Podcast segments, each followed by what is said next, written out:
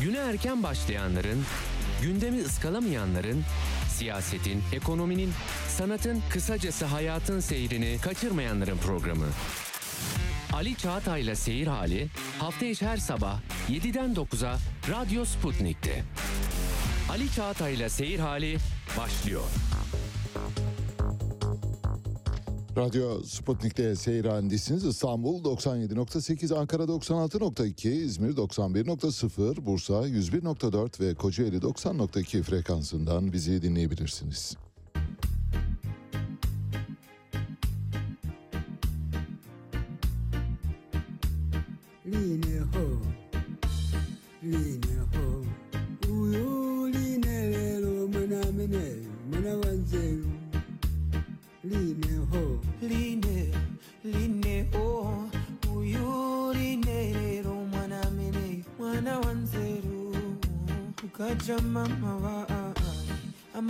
mataje kuseza bakomo bakomo pamaiwaje mugaja mama early morning amadingatake kuseza bakomo bakomo lamaiwage magolo wali magolo ali. aline amuyamikira akutiline lero mwana mineyo mwana wanzeru magolo ali. magolo ali. wali amuyamikira mtirindere lo mwana mene mwana wanzeru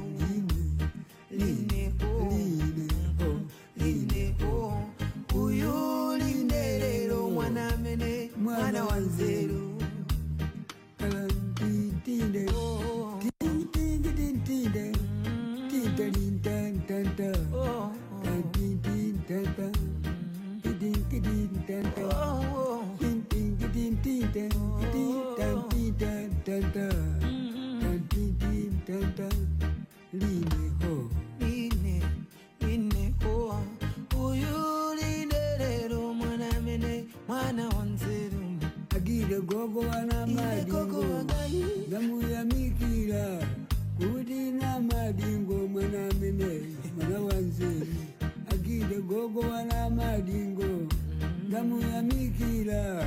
Mukuti na madingo mwanambele mwana wanje simuku na magogo tawizi na mwe. Malota. Bambo wanga tandisi enda salandeka tawizi na mwe. Ni malota bambo wanga enda salandeka Gondo mama, gondo mama, gondo une mama mwe, gondo une mama mwe, gondo mama jaramanda, zafera moenda we.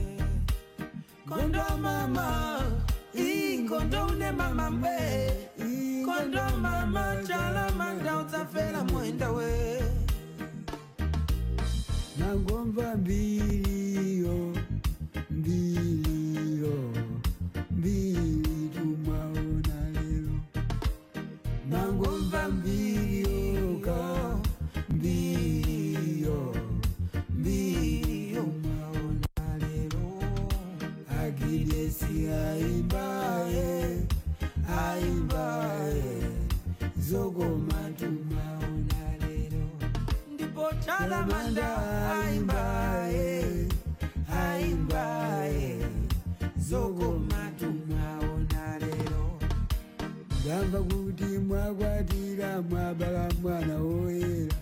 Evet, sıcak bir banyoda üzerinizden akıp giden ılık bir su gibi ses. Doktor Namadingo'dan dinletiyoruz. Size bugün Afrika'dan reggae müzikleri çalıyoruz. Doktor Namadingo'nun sesi ile İsmail Ferrer'in sesi arasında böyle küçük benzerlikler olduğunu herhalde ikisini de tanıyanlar bilecektir. İsmail Ferrer bildiğiniz gibi Buena Vista Social Club'ın solistiydi. Olağanüstü güzel bir ses. Şu anda dinlemekte olduğunuz Namadingo'da öyle bir sandalyenin üzerinde kendi halinde terennüm ederken bize hoş sedalar sunuyor. Afrika reggae müziği elbette Jamaika'dan geliyor. Jamaika bildiğiniz gibi e, Bob Marley'nin ülkesi ve reggae'nin babası Bob Marley bu müziği Afrika'ya kadar yaydı. Reggae Afrika'da da güçlü ritmik ve tematik bir ilişki kuruyor aynı zamanda Afrika uluslarıyla. Üçüncü dünyada siyah müziğin formunun en iyi örneklerinden bir tanesi reggae'de kendini gösteriyor. Hem kıtada hem de kıta dışı coğrafyada geniş bir hayran kitlesine sahip Afrika reggae müziği. Tanınmış Afrika reggae sanatçıları arasında Alpha Blondy, Pax Nindi, diğer adıyla Harare Dread, Majek Fashek var, Tikenca Fakoli, Colbert Mukubevo ve Tomani Tishikororo, İsmail Isaac, Radikal Dread, Jumbo, Sergey Kasi gibi ünlüler var ama ünlülerin ünlüsü şu anda dinlemekte olduğunuz Doktor Ramadingo. Reggie'nin Afrika'daki popülaritesi 60'ların sonlarında Bob Marley ile ve Jimmy Cliff ile birlikte yayılmaya başladı. Afrikalı bir sanatçının belirgin reggae niteliklerine sahip ilk hit şarkılarından bir tanesi Sonny Okosun tarafından yazılan Fire in Soweto. Bildiğiniz gibi Gün Afrika'daki ırkçı yönetime karşı seslerini çıkaran Afrikalıların ilk seslerinden biriydi. Bob Marley 1980'de reggae'nin ustası olarak Zimbabwe'de Harare'de bir konser verdi. O günden sonra Afrika'da reggae bir çılgınca müzik akımı haline geldi. Bugün size bazı dosyalar paylaşacağız. Bu dosyalardan pek çoğunu özenle hazırladık. Bir tanesi şu anda Cumhuriyet Halk Partisi'nin içinde bulunduğu durumu iyi anlatabilecek bir dosya. Bir parti özenle nasıl bölünür bunun bir kritiğini yapacağız size. Yani Cumhuriyet'in ilk yıllarından tek partili hayatın sonlarına ve Demokrat Parti'den sonra 70'li yıllarda askeri muhtıradan sonra Cumhuriyet Halk Partisi özenle ikiye bölündü. Cumhuriyet Halk Partisi bir kez Atatürk'ün ölümünden sonra tek parti iktidarı döneminde içinden Adnan Menderes, Celal Bayar, Refik Koraltan gibi isimlerin, Fuat Köprülü gibi isimlerin ayrılmasıyla bir parti doğurdu. Arkasından İsmet İnönü'nün, İsmet Paşa'nın ölümünden önce de yine Bülent Ecevit ile birlikte yeni bir doğum yaptı. Bir ikinci mitoz bölünmesi Cumhuriyet Halk Partisi'nin. Cumhuriyet Halk Partisi birden çok kez mitoz bölünme geçirdi. Birincisi Demokrat Parti ile ikincisi Ecevit'le ortaya çıktı. O bu dönemi anlatacağız İsmet İnönü'nün ölüm yıl dönümü vesilesiyle. Güzel bir dosyamız olacak. Çok beğeneceğinizi tahmin ediyorum. Türk medyasında kim kimdir ya da kim ne yapmıştır diye merak ediyorsanız buna yanıt vereceğiz. Dosyanın içinde biraz ay ışığı, yıl, e, eldiven, e, irtica eylem planı gibi pek çok e, darbe konulu, Ergenekon konulu soruşturmalar var. O soruşturmaların orta yerinde bir gazeteci var. O gazeteciyi size anlatmaya çalışacağız. Hani böyle popüler kültür eğer sizi etkiliyorsa biliniz ki popüler kültürün etkisinden çıktığınız andan itibaren gerçekleri daha kolay anlama şansınız olabilir. Başlıyoruz. Cumhurbaşkanı Erdoğan dün yılın son kabine toplantısını gerçekleştirdi ve kabine toplantısında müjdeler verdi. Bu müjdelerden bir tanesi Karadeniz'de bulunan yeni doğalgazla ilgiliydi. Şu anda Karadeniz'de yerin 3023 metre altında 58 milyar metreküp doğalgaz rezervi keşfettiğimizi açıkladı.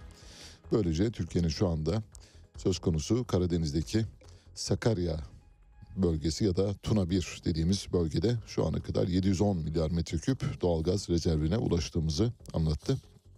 Karşılığının da 1 trilyon dolar civarında olduğunu ifade etti. Gazın yılın ilk aylarında Mart ayına kadar gelmesi bekleniyor. Bakalım hep birlikte bekliyoruz elbette. Elbette Türkiye'nin yeni bir enerji kaynağına kavuşmasından mutluluk duyarız. Fakat realize edildiği zaman çok daha büyük mutluluk duyacağız. Bu arada yılın bitmesine 4 gün kala Cumhurbaşkanı EYT'yi bu yıl içinde tamamlayacağız. Bu yıl içinde EYT'yi gündemden çıkaracağız dedi. Yani önümüzdeki 4, yıl, 4 gün içinde eğer EYT ile ilgili somut adımlar atılırsa olacak. Yoksa bir sonraki yıla devredecek. Aynı şekilde emeklilerin durumunu da düzelteceklerini yine bu yıl bitmeden yani bu 4 gün içinde emeklilerin durumuyla ilgili de bazı e, düzenlemeler yapılacağını ifade etti. Bunlar Cumhurbaşkanı'ndan gelen müjdeli haberler. Şimdi size müjdeli haberi verirken Cumhurbaşkanı'nın bir ses kaydını dinleteceğiz. Arkasından da bir başka ses kaydını dinleteceğiz. İki ses kaydı arasında yaklaşık 10 yıl var. Dolayısıyla 10 yıldaki değişimi de aslında göreceksiniz. Doğalgaz müjdesini verdiği zaman ön sıralarda bakanlar, bürokratlar, bütün nomenklatura oturuyor ve elleri dizlerinde bir böyle ilkokul çocuğu disipliniyle oturan bakanlar, bürokratlar var. Gazeteciler de elbette orada. Bu müjdeler verilirken büyük bir alkış tufanı bekliyordu fakat olmadı. Bunun üzerine döndü gazetecilere dedi ki hiç alkışlamıyorsunuz daha ne yapmamız lazım? denizin 3023 metre altında 58 milyar metreküplük doğal gaz rezervini keşfetti.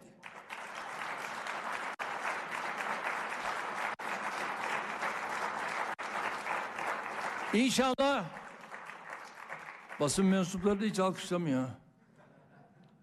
Yanlış iş mi yaptık? Evet tabii embedded gazeteciler olunca onlara doğal olarak salondaki coşkuya eşlik etmeleri beklenebilirdi etmediler. Herhalde bu uyarı bundan sonra artık gereği yerine getirecek. Bundan sonra her toplantıda bakanlardan önce gazeteciler alkışlayacaktır elleri patlayıncaya kadar. Ama işte gazeteciler neden alkışlamıyor diye sorarsanız sizi şöyle bir 10 yıl kadar geriye doğru götüreceğiz. Bir e, canlı yayında Tabii o zamanlar e, elbette başbakan ve daha kamuoyuna açık, daha şeffaf, daha transparan davranan bir devlet adamı görüntüsü vardı. Gazetecilerin karşısına çıkıp e, mülakat verebiliyordu, canlı yayına katılabiliyordu. Üstelik de promptersız çıkabiliyordu. O dönemler geride kaldı. Bakın orada tabii sonradan kimler sordu ya da kimler katıldı onu ayrıca söyleyeceğiz ama orada bir soru soruluyor Sayın Başbakan'a. Bakın nasıl yanıt veriyor. Oğlunuzun burslu okuması ama ona rağmen şimdi çok volümlü bir iş yapması değil mi? Böyle bir idea gemi alması mesela. Gemi dediğinde kayık gibi bir şey değil ki başbakan koca gemi milyon dolar. Burs alan başka, gemi alan başka. Ha ne ama yani neticede hani sizin ortalama bir e, bütçeye sahip olduğunuzu düşünürsek gemi de bayağı bir para değil mi? Kaç para bilmiyorum ama. Bir dakika ya. Çok para yani. Şimdi Kadir'cim, şimdi gemi var gemicik var. Gemicik mi efendim sizinki? Şimdi bir dakika ona geleceğim. Bir de bunun sıfırı var eskisi var. Şimdi siz kalkar 15, 16, 17 yaşında bir gemi alır ve bu gemide küçük bir yani o gemiciklerden olursa ve bunun da ödeme koşulları gayet iyi olursa kredi sistemi falan gayet iyi olursa kendi kendine hatta ödeyebilecek bir noktada olursa niye alınmasın? Kalkar 300, 400, 500 bin dolar peşinatla bir gemiyi alabiliyor. Ondan sonra taksidini de bu gemi kendisi ödeyebiliyorsa bunu yapabilirsiniz. İyiymiş biz de yapalım başbakan. Yapın bulabilirseniz yapın. Nereden bulacağız Koşturacaksın, çalışacağız. Bak az önce bana ne diyorsun? Parayı bulmaya başladım diyorsun. Yok aman efendim ne diyorsun ya? koşulları Esra, değişti. sen ne tepe yaptın? Başbakan beni ne karıştırıyorsun ya?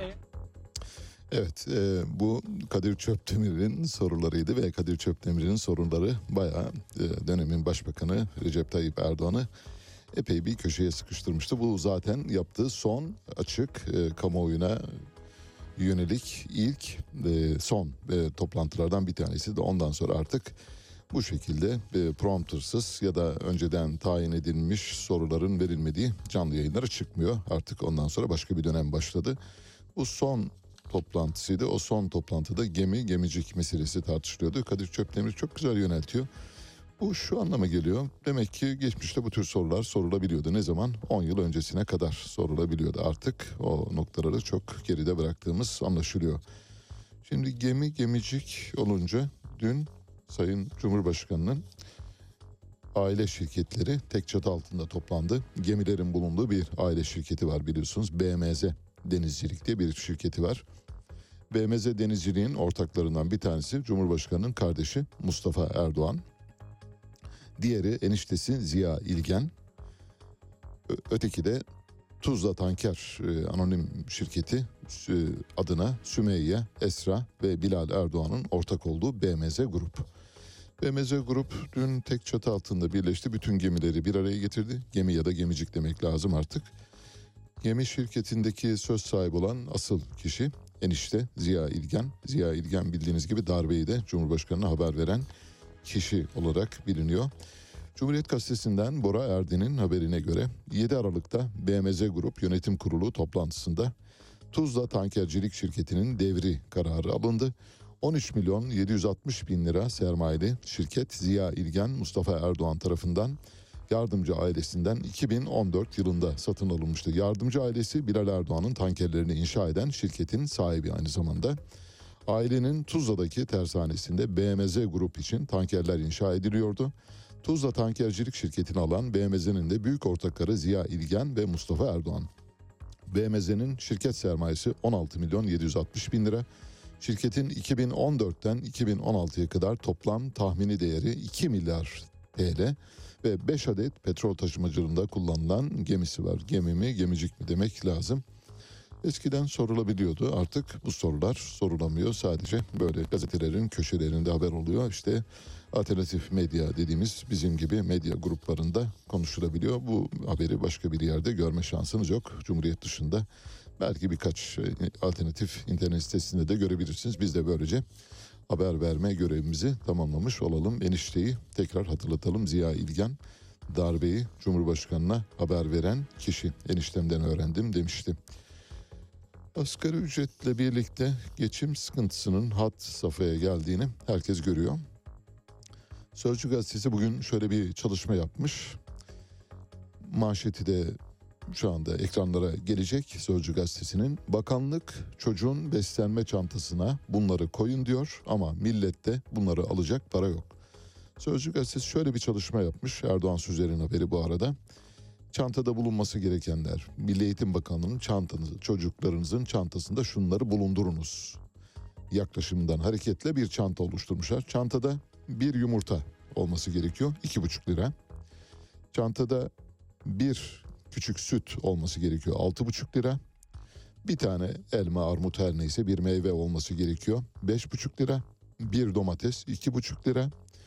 Bir tane muz üç lira. Bir ekmek yani küçük bir ekmek iki buçuk lira. Elma üç buçuk lira. Havuç 1 lira 80 kuruş. Zeytin 1 lira 60 kuruş. Tane zeytinden bahsediyoruz bu arada yanlış anlaşılmasın. Salatalık 1 lira 75 kuruş. Portakal 3 lira. Maydanoz 1,5 lira. Ceviz içi bulursak tabii yeriz. Ceviz içi 8 lira. Ayran 6 lira 25 kuruş ve biber de 3,5 lira.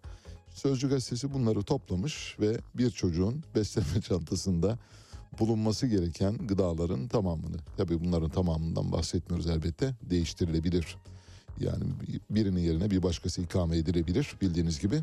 Bu durumda bir çocuğun aylık beslenme çantası masrafı 408 lira. Şimdi 408 lirayı verdiğiniz zaman çocuğun beslenme çantasına çocuğun işte servis parası var, ulaştırma gideri var, önlüğü var, kırtasiyesi var, ayakkabısı var, pantolonu var, yakalığı var, e, beresi var, e, kabanı var, montu var, şusu var, busu var. Onları düşündüğünüz zaman asgari ücret sadece bir çocuğun geçinmesine yetebilecek kadar. Dolayısıyla 408 lira sadece bir çocuğun beslenme çantası aylık gider olarak düşünmek lazım. Disk Araştırma Merkezi'nin bir araştırması var. Asgari ücretli bir kişi öğün başına 6.8 lira ayırabiliyor. Yani asgari ücretli bir kişinin beslenebilmesi için bir öğünde sadece ayırabileceği para 6.8 lira. Şu anda 6.8 liraya biraz önce saydığımız öğrenci çantasındaki herhangi bir ürünün sadece bir tanesini alabilirsiniz. Mesela ne alabilirsiniz? Bir elma bir armut alıp koyabilirsiniz. İkisiyle 6.8 lira. Asgari ücretli eline geçen ücretle kendisi ve ailesi için gıdaya günlük 82 lira ayırması lazım. Bu da öğün başına 27 lira anlamına geliyor. Kişi başına da 6.8 lira anlamına geliyor. Asgari ücretlinin kira gideri de hesaplanmış disk tarafından. Kira gideri şöyle eğer 1700 lira ayırabiliyor ve 1700 lira ayırdığı bu asgari ücretli kişinin evinin en fazla 29 metrekare olması gerekiyor. 29 metrekarelik bir evi 1700 liraya kira, kiralayabiliyor. Peki İstanbul'da ne kadar bu? İstanbul'da 17 metrekarelik bir daire kiralayabiliyor. Yine 1700 lira kira parasıyla çünkü kiraya ayrılan bütçe o kadar. Asgari ücretlinin ailesi ve kendisi için ulaştırmaya ayırabildiği payda 761 lira. Asgari ücretlinin çocuğunun eğitimi için ayırabileceği tutarsa her bir çocuk için 37, iki çocuk içinse 74 lira olarak kayıtlara geçmiş durumda. Bu arada kamu devlet memurlarının giyim yardımlarını peyderpey hesaplarına göndermeye devam ediyor. Biliyorsunuz dün paylaşmıştık. Sağlık personelinin ve doktorların giyim yardımı 38 lira idi. Affedersiniz 74 liraydı. Dolayısıyla 74 liraya en fazla bir çift çorap alınabilir. Emniyet Müdürlüğü de bugün çalışanlarına kıyafet yardımı yaptı. O da 71 lira. Şu anda bir kişinin yıllık bu arada onu da söyleyelim. Adalet Bakanlığı da kadrolu personeline 26,5 liralık giysi yardımı yaptı. Bunlar tabii komik gibi geliyor size. Ancak bu yardımlar verilmek zorunda. Çünkü yasada öyle diyor. Ancak günün gereklerine uygun hale getirmesi lazım. Güncellenmesi lazım. Güncellenmeyince böyle komik ücretler, komik bedeller olarak karşımızda duruyor.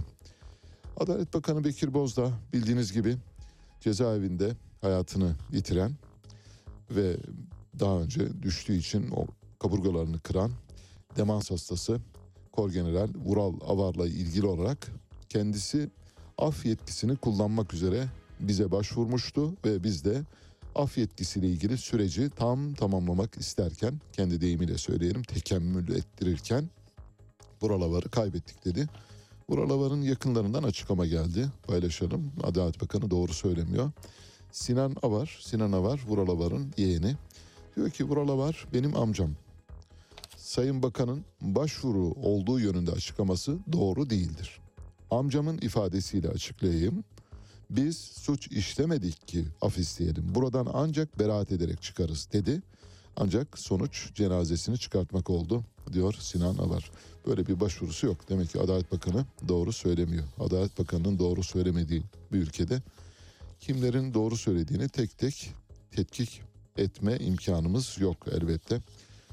Şöyle geçmişe doğru bir kayıt bulduk size. Bu kayıt Rasim Ozan Kütahyalı'ya ait. Rasim Ozan Kütahyalı bildiğiniz gibi şu anda iktidarın değirmenine su taşıyan gazetecilerden bir tanesi. Yani gazetecilerden bir, bir tanesi demek lazım. Çünkü o kadar çok sayıda var ki. Ancak onlar da işte Cumhurbaşkanı'nın toplantısında doğalgaz kararını alkışlamıyorlar. Artık bundan sonra alkışlarlar. Bundan sonra anladılar. Çünkü onlara bir bir şartlı refleks geliştirildi. Bundan böyle Cumhurbaşkanı her ne müjde verirse versin önce gazeteciler alkışlamaya başlayacak göreceksiniz. Yarın öbür gün bunun örneklerini size sunarız.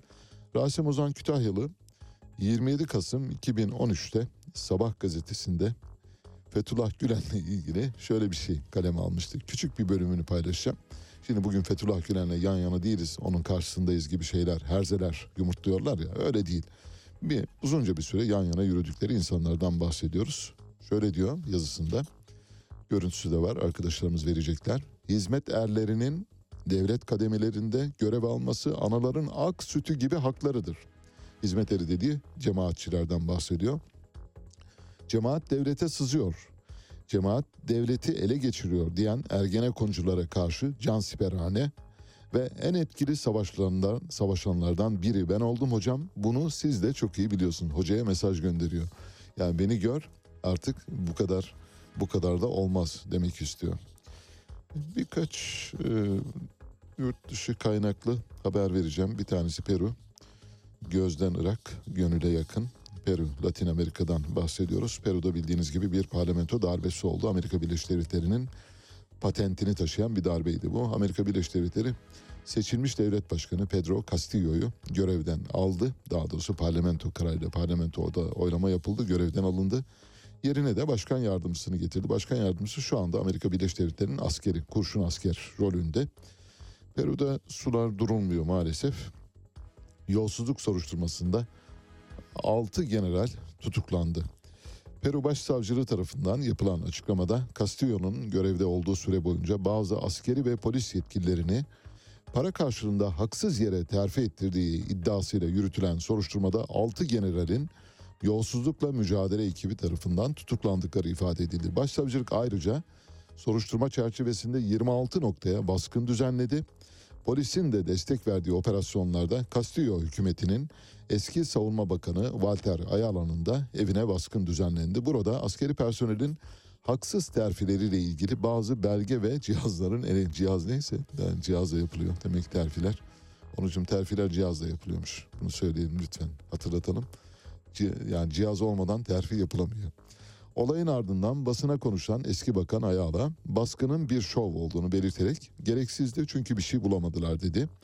Peru Cumhuriyet Kongresi'ni 7 Aralık'ta feshettiğini açıkladıktan sonra görevden alınarak isyan suçlamasıyla tutuklanan Castillo 6 ayrı yolsuzluk soruşturmasıyla karşı karşıya şu anda hakkındaki tüm suçlamaları reddetti.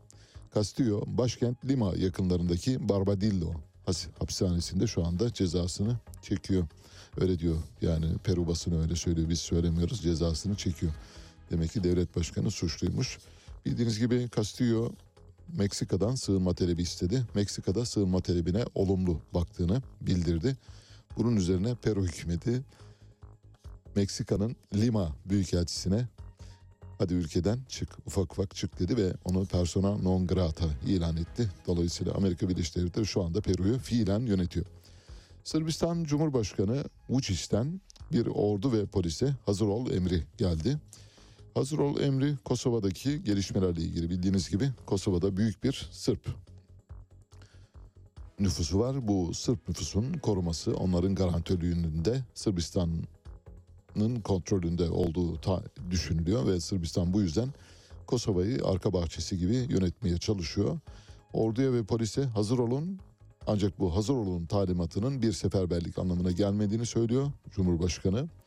Ve Sırbistan Genelkurmay Başkanı'nı sınır bölgesine gönderdi bu arada. Kosova'nın kuzeyinde dün meydana gelen silahlı saldırı sonucu iki ülke yeniden dipçik dip diye ya da e, süngü süngüye gelirken NATO'nun Kosova'daki barış gücü KFOR gün içinde yaptığı açıklamada saldırı olayının soruşturulduğunu belirtti.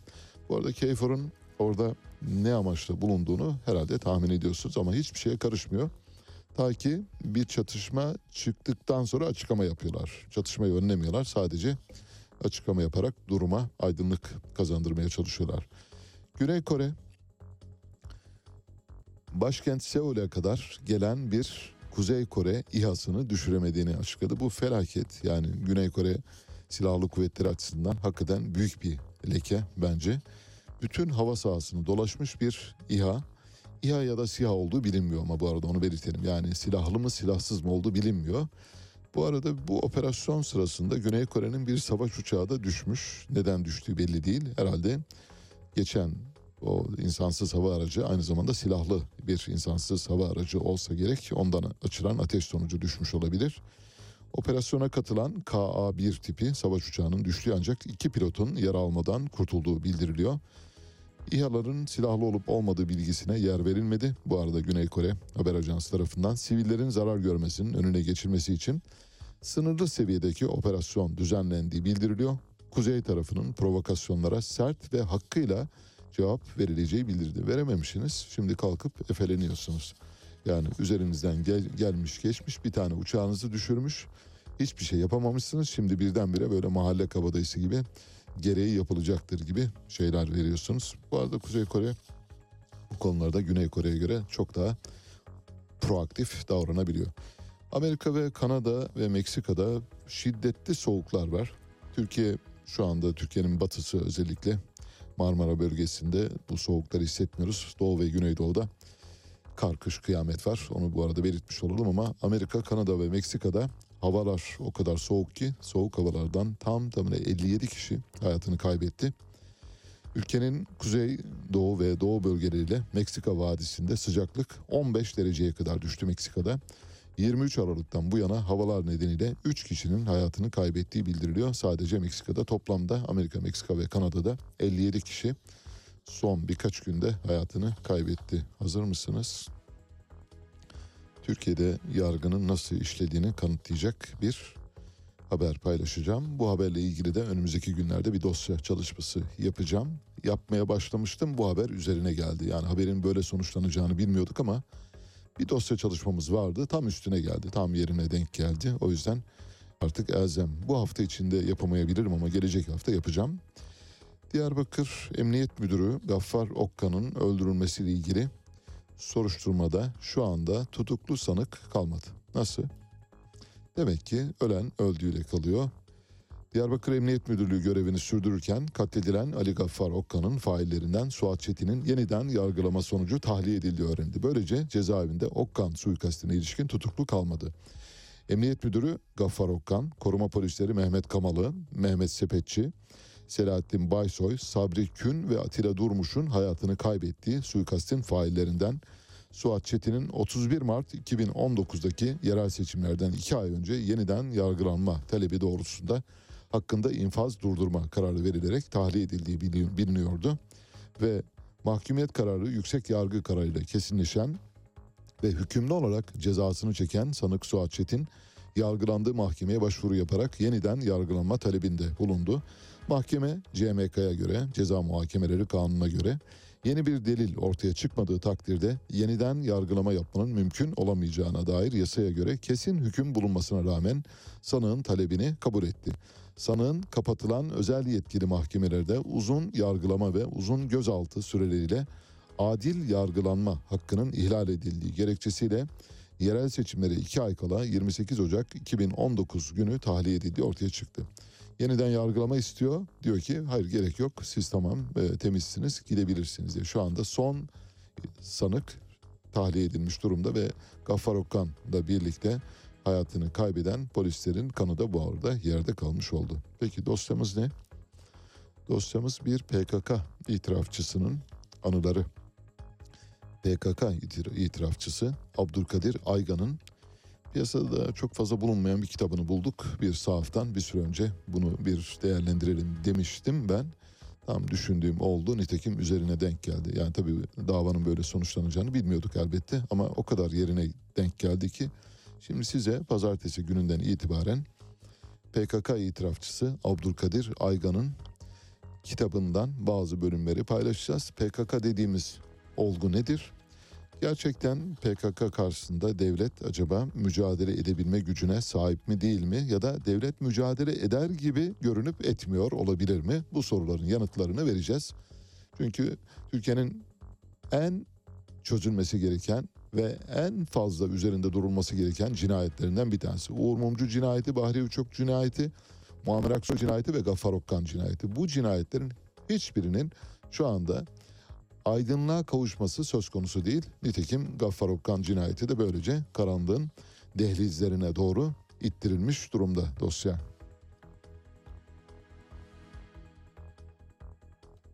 Evet, biraz sizi rahatlatalım. Böyle çok sık boğaz etmeyelim bu arada. Hani keyfinizi de çok kaçırmayalım. Şimdi çok hoş bir tavsiye haberi var.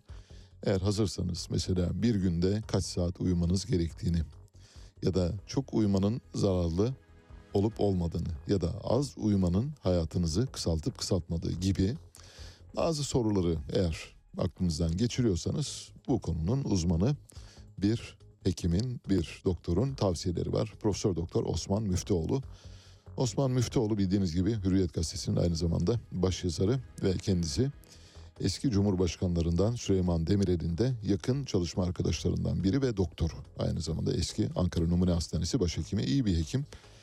NTV'de güzel programlar yapıyor. Ben beğeniyorum o programlarındaki tavsiyelerini. Yani denk gelirse izleyebilirseniz çok hoş şeyler söylüyor. Altı doldurulabilir şeylerden bahsediyor. Yani iyi dolduruyor altını o bakımdan. Sıradan hekimlerin böyle hani sahip olabileceği bilgiler değil, çalışarak ve üzerinde düşünerek, taşınarak Melda Yücel'le yapıyor. Melda Yücel benim eski çalışma arkadaşlarımdan birisi. Tavsiye ederim bu programı. Sağlık açısından yani gerçek anlamda sağlık konusunda reçeteler almak istiyorsanız arada bir Osman Müftüoğlu'na bakın. Hani neyi yiyelim neyi yemeyelim gibi böyle gazetelerde harcı alem yazılan yazıları geçiniz. Onların tavsiye niteliğinde olduğunu zaten düşünmüyoruz. Ama bir hekim olarak ve uzman, iyi bir hekim olarak, bir beslenme uzmanı olarak aynı zamanda Osman Müftüoğlu'na kulak vermenizi isterim. Şimdi uyku fazlası zararlı mı değil mi? Şöyle diyor Osman Müftüoğlu, düzenli, kaliteli ve yeterli bir uyku, sağlıklı bir hayatın en az beslenme, stres yönetimi, düzenli aktivite parametreleri kadar önemli ve vazgeçilmez bir ayrıntıdır diyor.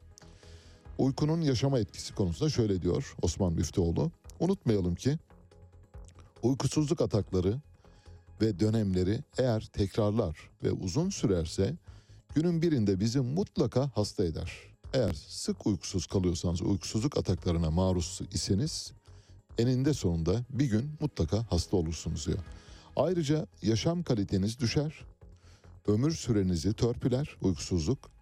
Kısacası sık sık tekrarladığım gibi iyi, güzel, formda, fit ve sağlıklı bir hayatın yolu mutlaka ama mutlaka yeterli, keyifli ve kaliteli bir gece uykusundan geçer.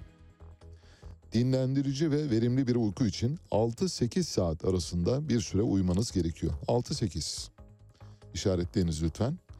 5 saatin altı, 9 saatin üzeri önerilmiyor. Osman Müftüoğlu'na göre.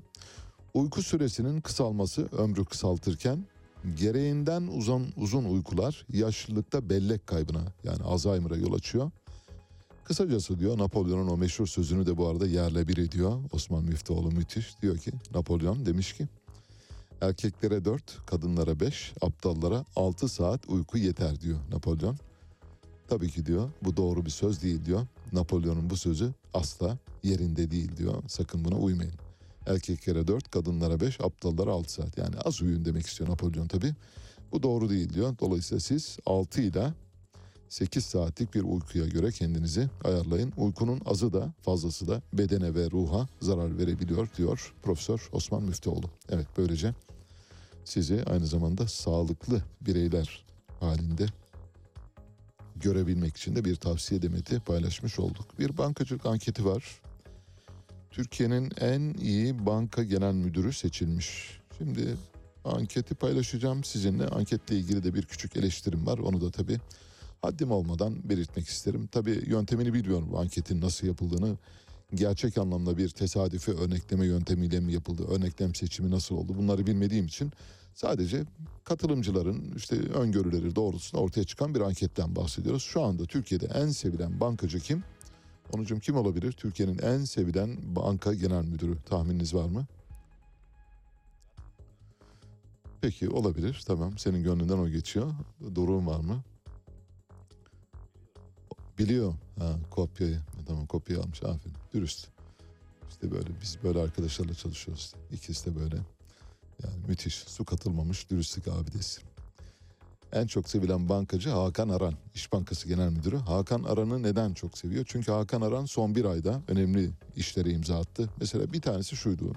Bence bankacılık literatüründe bir felsefe kitabı yazılacaksa o felsefe kitabının giriş cümlesi Hakan Aran'ın cümlesiyle açılmalı. Şöyle dedi. Çok fazla regülasyonun olduğu yerde belirsizlik vardır dedi. Ne demek bu? Şimdi BDDK Merkez Bankası ve Sermaye Piyasaları Kurulu bankalarla ilgili son bir yılda kaç düzenleme yapmış olabilir sizce? Bunu sordum ben dün bir e, bilen isme. Son bir yılda bankacılıkla ilgili kaç düzenleme yapılmış olabilir sizce? 231 neredeyse her bir buçuk güne bir düzenleme düşüyor. Her bir buçuk günde bir düzenleme yapıyorsanız demek ki hiçbir şey bilmiyorsunuz. Bankacılık otoritelerini şaşırtmak için elinizden geleni yapıyorsunuz. İşte Hakan Aran dedi ki İş Bankası Genel Müdürü çok fazla regülasyon belirsizlikten kaynaklanıyordur. Eğer ülkenizde belirsizlik varsa çok regülasyon yaparsınız.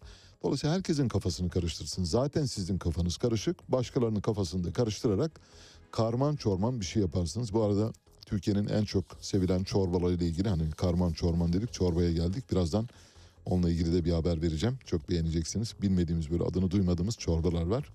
Neyse ankete dönelim. Ankette en sevilen bankacı Hakan Aran çıkmış. Hakan Aran'ın oyu şöyle 7431 oy almış ve yüzde 54 ankete katılan bankacılar ve banka müşterileri tabii yani herkesi katmışlar. Dolayısıyla bu anlamıyla hani anket yönteminin çok çok clear olmadığını düşünüyorum. Daha farklı bir yöntem denenebilirdi ama olsun neyse yani yapılmış bir anket var en azından elimizde onunla konuşuyoruz. İki numaralı banka genel müdürü Denizbank genel müdürü Hakan Ateş. Hakan Ateş de iyi bir yöneticidir ben beğenirim. Uzunca bir dönemdir neredeyse yani bütün yani banka dört defa el değiştirdi, dört defa isim değiştirdi. Ah, Hala Hakan Ateş o bankanın başında bir kerameti var elbette. Yani kerameti derken bunu bir e, indirgeme anlamında söylemiyorum. Gerçekten o işe layık olduğu düşünüldüğü için dört yönetici de dört ayrı ülkenin yöneticileri de Hakan Ateş'te çalışmışlar. Hakan Ateş'in oy oranı yüzde 42. Şimdi üçüncü sıradaki bankacı Akbank Genel Müdürü.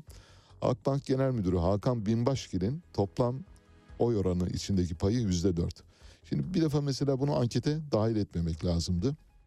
Çünkü açık ara yani birinin yüzde 54 aldı, ötekinin yüzde 42 aldığı bir ankette en sevilen iki bankacı diye çıkabilirdiniz. Üçüncü bankacı yazmanıza gerek yok. Açık ara yani artık o sevilenler arasında değil diğerleri arasına girmesi gerekirken böyle bir durum var. Neyse uzatmayalım lafı. Burada muradımız aslında şey ya Hakan Aran. Hakan Aran'ın son zamanlarda yaptığı açıklamalar. Hakan Aran ayrıca biz bankacılık sistemi olarak e, BDDK'nın bütün tavsiyelerine uymaya çalışıyoruz. Elbette bağlıyız ona ancak BDDK'nın tavsiyelerinin de bize çok fayda sağlamadığını söyleyebiliriz anlamına gelen sözleri var ve, ve sistemi eleştiriyor. Dediğimiz gibi bir bankacılıkla ilgili felsefe kitabı yazılacaksa Hakan Aran'ın sözüyle başlamalı. Diyor ki bir ülkede çok regülasyon varsa o ülkede belirsizlik vardır. Türkiye bir yılda 231 adet bankacılık sistemiyle ilgili regülasyon gerçekleştirmiş. Bu çocuk oyuncağı bile değil. Hazırsanız bir Nusret haberi özlemişsinizdir. Nusret'i özleyenler varsa hazırsanız Nusret Infantino ile beraber bir fotoğrafı var. Doruk paylaşacak şimdi. Infantino kocaman böyle bir yarım kilodan daha kallavi bir eti bir bıçağa geçirmiş durumda. Öteki eliyle de işaret ediyor. Ve Nusret de yanında. Nusret her zaman biliyorsunuz siyah gözlükler takıyor. Her ortamda siyah gözlüklerle. Fakat bu mutluluk yani bu fotoğrafı biliyorsunuz hani bu sevgililer ayrılınca fotoğrafı böyle ortadan yırtarlar ya cırt diye yırtarlar. Şimdi ben bu fotoğrafı yırtacağım cırt diye. Infantino ile Nusret'in ilişkisi bitti. Neden? Infantino dün Nusret'i Instagram takipçileri arasından çıkardı. Çünkü Infantino'nun artık burasına geldi. Yani burasına yeter birader yani artık bu kadar da olmaz. Tamam sana evet bir dostluk gösterdik ama bu kadar da değil diye. Çünkü Infantino'nun FIFA'yı nasıl yönettiği yani kendi evi çiftliği gibi yönettiğine dair eleştiriler var. Nusret bildiğiniz gibi Katar'da oynanan Dünya Kupası'nda final maçı da sahaya girmiş. Messi'yi elinden kolundan bacağından çekiştirmiş olmamıştı. Sonra Di Maria'nın yanına gitti kupayı e, alıp e, bir poz vermek için nihayet verdi pozunu. Bütün bunlar olurken e, FIFA yöneticileri ve uluslararası spor e, medyası kamuoyu aynen şöyle dedi. O sahada o adamın işini. O sahada o adam varsa o zaman Infantino ne yapmak istiyor ya da Infantino'nun niyeti nedir diye bunun üzerine Infantino dayanamadı. Dün itibariyle Nusret'i takipçileri arasından çıkardı. Onun için fotoğrafı yırttım ben koydum kenara attım cırt diye ikiye böldüm. Attık bitti ilişkileri. Altay'la ilgili bir haber vereceğim. Futbol kulübü Altay. Altay'ın bir kadın takımı var bildiğiniz gibi. Fotoğrafı da var. Arkadaşlarımız paylaşacaklar. Çok hoş bir kadın takımı. Geniş bir kadrosu var. Altay bildiğiniz gibi Türkiye'nin en köklü futbol kulüplerinden bir tanesi. 1914 tarihli. O da yani işte Beşiktaş gibi siyah beyaz kullanıyor. Dolayısıyla siyah beyazlar İzmir'in siyah beyazlıları. Altay futbol takımının kadın futbol takımı dün itibariyle kapandı. Neden kapandı? Çünkü borçları var. Borçlarını ödeyemiyorlar. Şöyle bir açıklama yapıldı Altay takımından. Özellikle yabancı kulüp ve oyuncularla ilgili olarak 2019-2021 yıllarına ait olup yerine getirilmemiş ve FIFA'ya bildirilmiş mali yükümlülüklerimizin toplamı yaklaşık 5 milyon eurodur. Yani Altay'ın tamamını satsanız 5 milyon euro etmez. Bu yüzden de kulübü kapatmışlar. Oysa kadın futbol takımlarının geliştirilmesi için bir şeyler yapılması gerektiğini düşünüyoruz. Yayının sonlarına doğru bir telefon bağlantımız olacak. Telefon bağlantımızı bir fikri takip üzerine yapıyoruz. Bildiğiniz gibi Beyoğlu Belediyesi sınırları içinde bulunan bir Fransız yetimhanesi vardı. Harabe, virane bir yer. Fakat burada bir atölye var, bir zanaat atölyesi.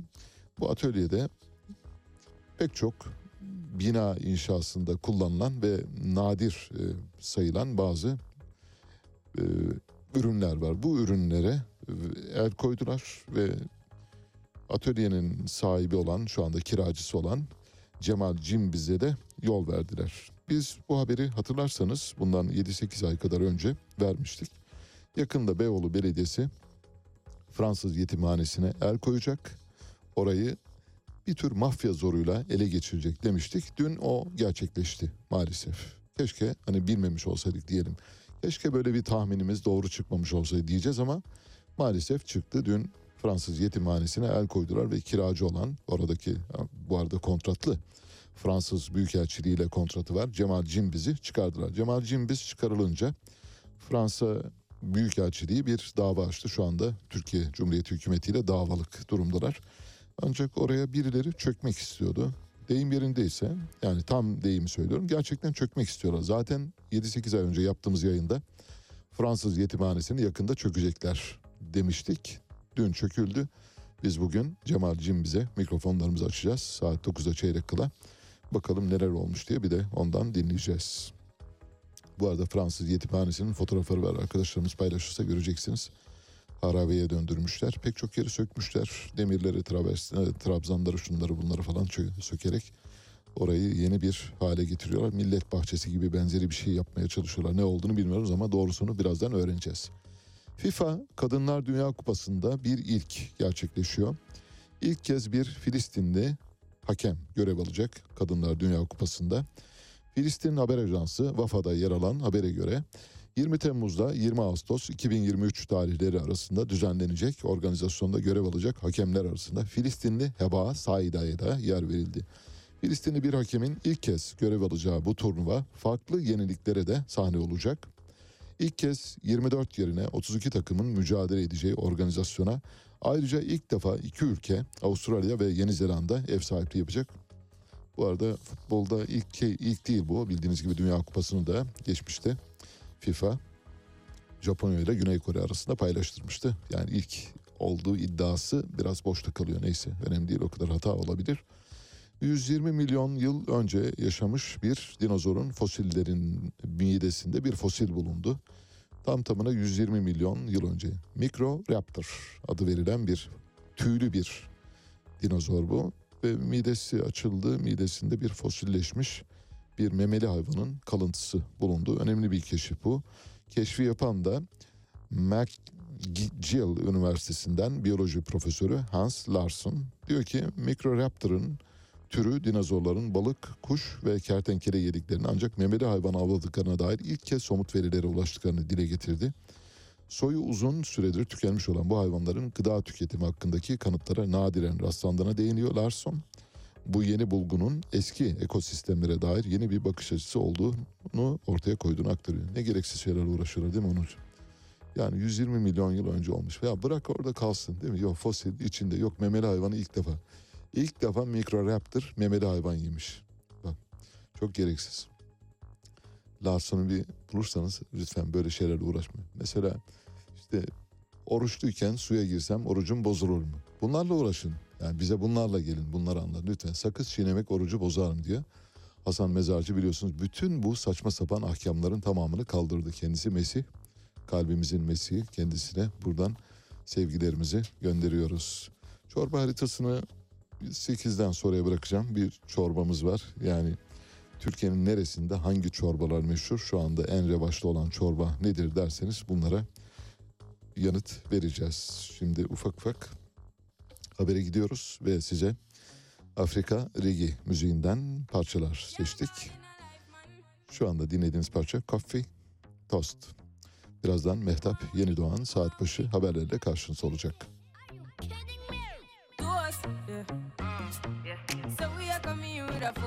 Yeah.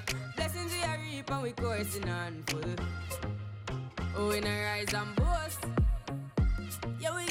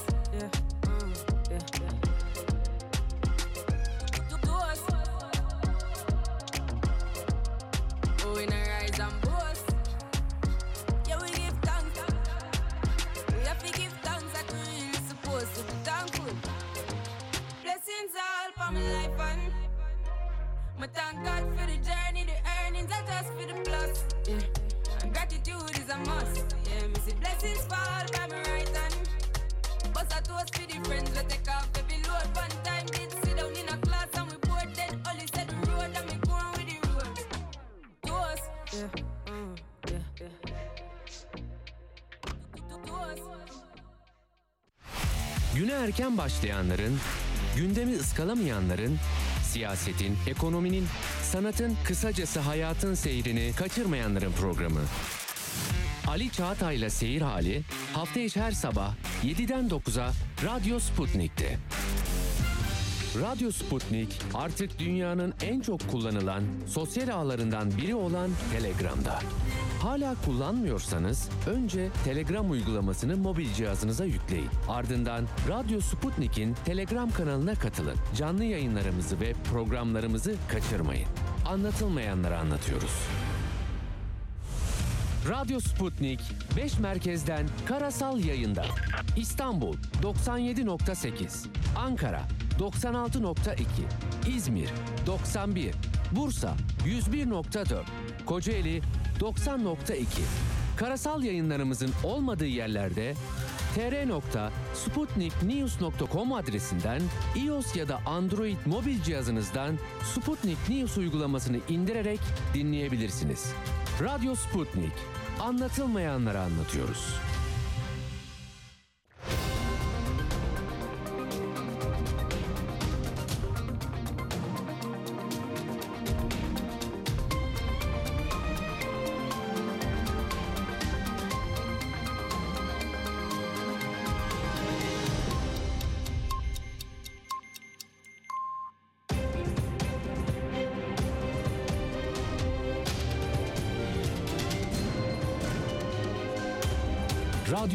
Sputnik. Anlatılmayanları anlatıyoruz. Saat 8 İstanbul stüdyolarından gündemden gelişmeleri aktarıyoruz. Ben Mehtap Yeni Doğan, önce özetler. Cumhurbaşkanı Recep Tayyip Erdoğan emeklilikte yaşa takılanlar düzenlemesiyle ilgili yılbaşından önce tamamlayacağız dedi. Çalışma ve Sosyal Güvenlik Bakanı Vedat Bilgin emeklilikte yaşa takılanlarla ilgili düzenlemenin bu hafta açıklanacağını duyurdu. CHP Genel Başkanı Kemal Kılıçdaroğlu İstanbul Büyükşehir Belediyesi için hemen seçime gitme çağrısı yaptı. Ayrıntılar birazdan.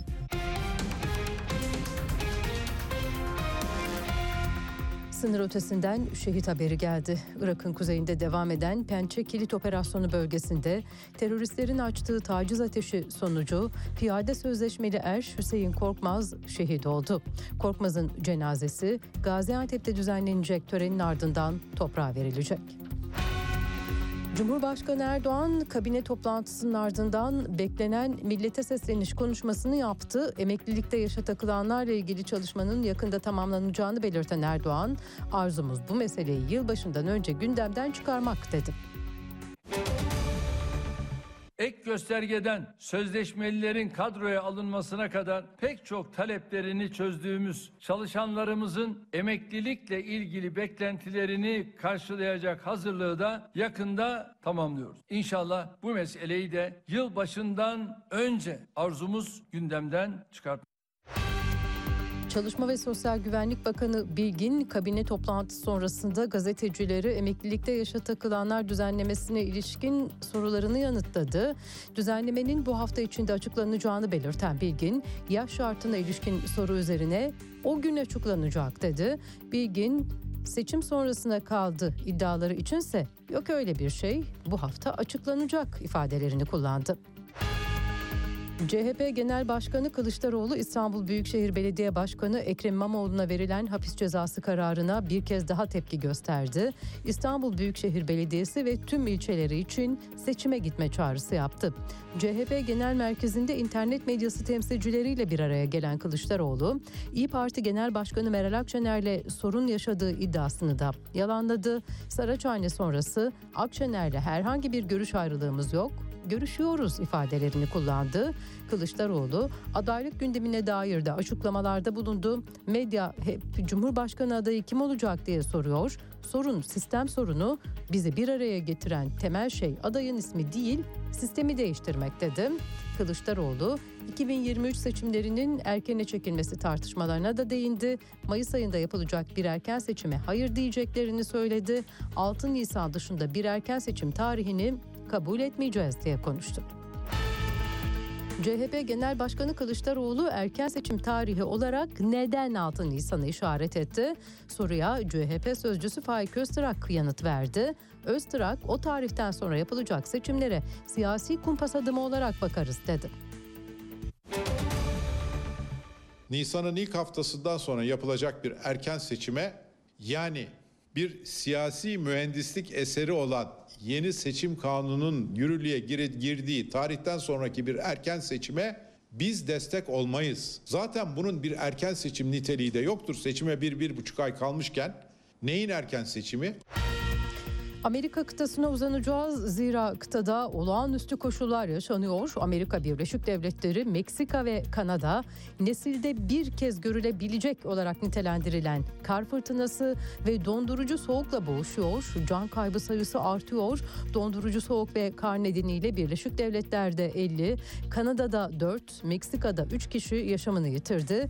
Kanada'daki büyük göllerden Meksika sınırındaki Rio Grande'ye kadar genişleyen felaketten en en çok etkilenen yerse Birleşik Devletler'de New York'a bağlı Buffalo kenti. Kentte kar kalınlığı 1 metreye aştı. Araçların trafiğe çıkışı yasaklandı. Kar fırtınası Birleşik Devletler nüfusunun yaklaşık %60'ını olumsuz etkiledi. Ülkede 4 günde yaklaşık 13 bin uçuş iptal edildi. Milyonlarca kişi elektriksiz kaldı. Meksika'nın kuzey ve doğu bölgeleriyle Meksika vadisinde sıcaklık eksi 15 dereceye kadar düşerken Amerika ve Kanada'da termometreler eksi 43 dereceyi gördü.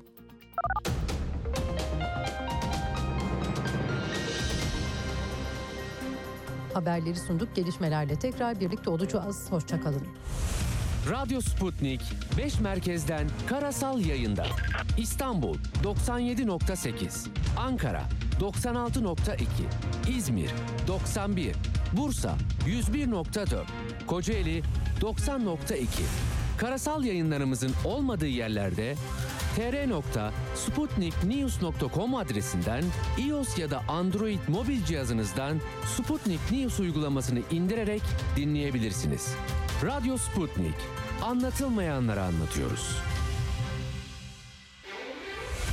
Dünya kadar mesele, dünyanın tüm meseleleri. Ceyda Karan, eksende dünyada olup biten her şeyi uzman konuklar ve analistlerle birlikte masaya yatırıyor. Dünyadaki meseleleri merak edenlerin programı Ceyda Karan'la Eksen hafta içi her gün saat 16'da Radyo Sputnik'te. Son dakika haberleri, canlı yayınlar, multimedya ve daha fazlası Sputnik Haber Ajansı'nın web sitesinde.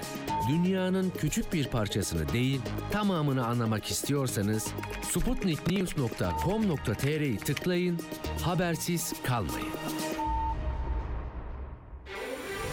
Sputnik Türkiye artık dünyanın en çok kullanılan sosyal ağlarından biri olan Telegram'da.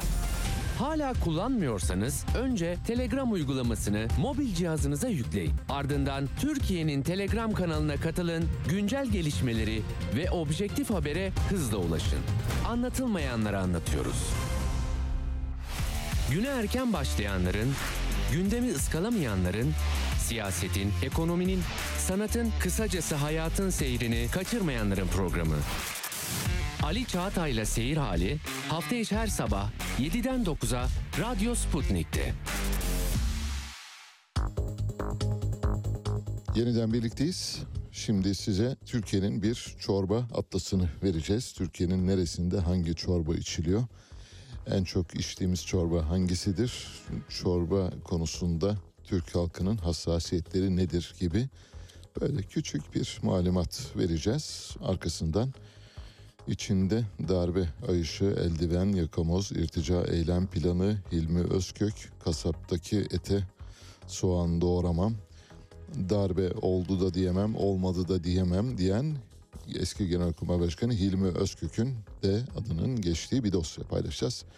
İçinde bir de gazeteci var. O gazeteciyi şimdilik sır olarak tutalım ama birazdan dosyayı paylaştığımız zaman gazetecilik faaliyetinin aslında ne kadar uygunsuz yapıldığını kanıtlayan bir örnek olduğunu göreceksiniz. Bir araştırma yapıldı. Yemek Sepeti tarafından yapıldı bu araştırma. Türkiye'nin çorba haritası. Türkiye'de farklı kriterlerde çorbaların şampiyonu mercimek çorbası doğal olarak. Fakat ikinci çorbamız ayran aşı. Ayran aşı birdenbire 6 basamak yükselerek ikinci sıraya yükseldi. Acaba sizce ayran aşı neden birdenbire 6 basamak yani son düzlükte nasıl böyle atak yaptı derseniz neden olabilir? Ayran aşı ucuz. Kolay yapılıyor. Yani hani fazla bir malzemeye ihtiyaç hissettirmiyor. Yağ bile koymuyorsunuz. Öyle işte karıştırıyorsunuz, veriyorsunuz. Ucuz, ucuz ayran aşı ikinci sırada Türk halkının en gözde çorbası haline geldi. Üye restoranların 2022 verilerine göre 21 lira ortalama fiyatla en uygun fiyatlı çorba ezogelin çorbası. Mercimek çorbası 22 liralık ortalama fiyatla ikinci sırada tekerlek farkıyla yani ezogelin çorbasının biraz arkasında yer alıyor. İkisi de birincilikte yarışıyor ama ezogelin çorbası bir burun farkıyla önde diyelim. Hani yarış yapıyoruz ya. En uzun, en uygun fiyatlı çorbalar listesinde 3. sırayı 23 liralık ortalamasıyla, fiyat ortalamasıyla yayla çorbası aldı. Fiyat olarak en yüksek ortalamaya sahip çorba 53 lirayla beyran çorbası. E, beyran çorbasının içinde o kadar çok et var ki et yiyormuş gibi oluyorsunuz. Dolayısıyla çok pahalı. İkinci sırada beyrandan sonra en pahalı çorba ikinciliği köy tavuğu çorbası alıyor. Üçüncülüğü de tuzlama çorbası alıyor. Bunlar şu anda az yenilen ya da az tüketilen çorbalar arasında yer alıyor. Ayran aşı çorbası son bir yılda 6 basamak birden yükselerek çok ön sıralara doğru geldi. Türk halkı artık mercimek çorbasını tüketemez noktaya doğru geliyor. Yakında ayran aşı bir yıla kalmaz Onurcuğum. Ayran aşı bir numaralı çorbamız haline gelir. Hangi çorbalar var derseniz benim de mesela bugüne kadar hiç adını duymadığım çorbalar var. Mesela Yozgat ve Ardahan'da helle çorbası. Çanakkale'de Kazdağ çorbası. Amasya'da toyga çorbası. Bayburt'ta kavut çorbası. Kastamonu'da göce çorbası. Trabzon golva çorbası. Muğla tingil çorbası. Kahramanmaraş'ın bir toga çorbası var. Mersin'in lepe çorbası. Ankara Akyurt'un fıtı çorbası. Kayseri'nin kurşun aşı çorbası. Sivas'ın düğürcük çorbası. Aksaray kokina çorbası. Kırşehir köme çorbası. Ağrı'nın girar çorbası. Bitlis'in gebol çorbası. Kars Hörre'nin e, Kars'ın Hörre çorbası, Malatya'nın irinti çorbası, Tunceli'den bir çorba var, şorbik çorbası, Diyarbakır Habenisk çorbası ve Giresun'un da bir malhıta çorbası var. Evet çorbalardan çorba beğenin ama siz ayran aşı yemeye devam edin lütfen ayran aşı ucuz. Peki hazır mısınız? Şimdi geliyor. Gazeteci Fatih Çekirge'yi anlatacağız size. Gazeteci Fatih Çekirge'yi neden anlatıyoruz? Şunun için anlatıyoruz. Gazeteci Fatih Çekirge bir hızlı gazetecilikte yükseliş öyküsüne e, tanıklık eden az sayıda gazeteciden bir tanesidir. Ve son dönemlerinde Star gazetesinin Cem Uzan'ın yönettiği, Cem Uzan'ın başında bulunduğu, sahibi olduğu Star gazetesini yönetmişti. Kimle birlikte yönetmişti? Yılmaz Özdil'le. Yılmaz Özdil kim? Bir Kemalist kahraman. Bugünlerde Kemalizmin bayraktarlığını tutan. Şimdi Fatih Çekirge nereden nereye doğru geldi diye düşünüyorsanız bir özet yapacağım size. Elimde bir fotoğraf var. Bu fotoğraf bir hayli eski. O fotoğraf nerede yayımlandı? Star gazetesinde. Ne zaman? Fatih Çekirge'nin genel yayın yönetmeni olduğu Yılmaz Özdil'in de yardımcısı olduğu dönemde Cumhurbaşkanı o dönem tabii AK Parti e, Refah Partisi bünyesindeydi e, Recep Tayyip Erdoğan. Bildiğiniz gibi e, Afganistan'da mücahitlerin lideri olan Gülbettin Hikmetyar vardı. Gülbettin Hikmetyar bir gün Türkiye'ye geldi ve bir fotoğraf çekildi. Bu fotoğrafta Gülbettin Hikmetyar'ın dizinin dibinde oturan Recep Tayyip Erdoğan'ı göstererek koltuktaki Taliban diz çöken başbakan diye haber paylaştılar. Şimdi o gün bu haberi yapan Fatih Çekirge birkaç yıl sonra aradan bir süre geçtikten sonra Cumhurbaşkanı tarafından Cumhurbaşkanı biliyorsunuz daha adil bir dünya için diye bir kitabı var. Bu kitabını Fatih Çekirge'ye imzaladı. Artık araları çok iyi. Yani geçmişte Taliban'ın dizine çöken, dizinin dibine çöken başbakan dedi demişti. Şimdi o başbakanın e, kendisinden imzalı, başbakandan imzalı kitap istiyor. Dahası var. Bir de Emine Erdoğan'dan sıfır atık ödülü aldı geçtiğimiz günlerde Fatih Çekirge. Çevre Bakanlığı'nın düzenlediği Uluslararası Sıfır Atık Zirvesi ödül töreni dün yapıldı. Törene Sıfır Atık projesinin mimarı Emine Erdoğan, Çevre Bakanı Murat Kurum da katıldı. Hürriyet yazarı Fatih Çekirge'ye medya dalında ödül verildi. Demek ki neymiş? Taliban'ın dizinin dibindeki başbakandan sıfır atık projesine hizmet eden bir gazeteciye kadar uzanan bir öyküden bahsediyoruz.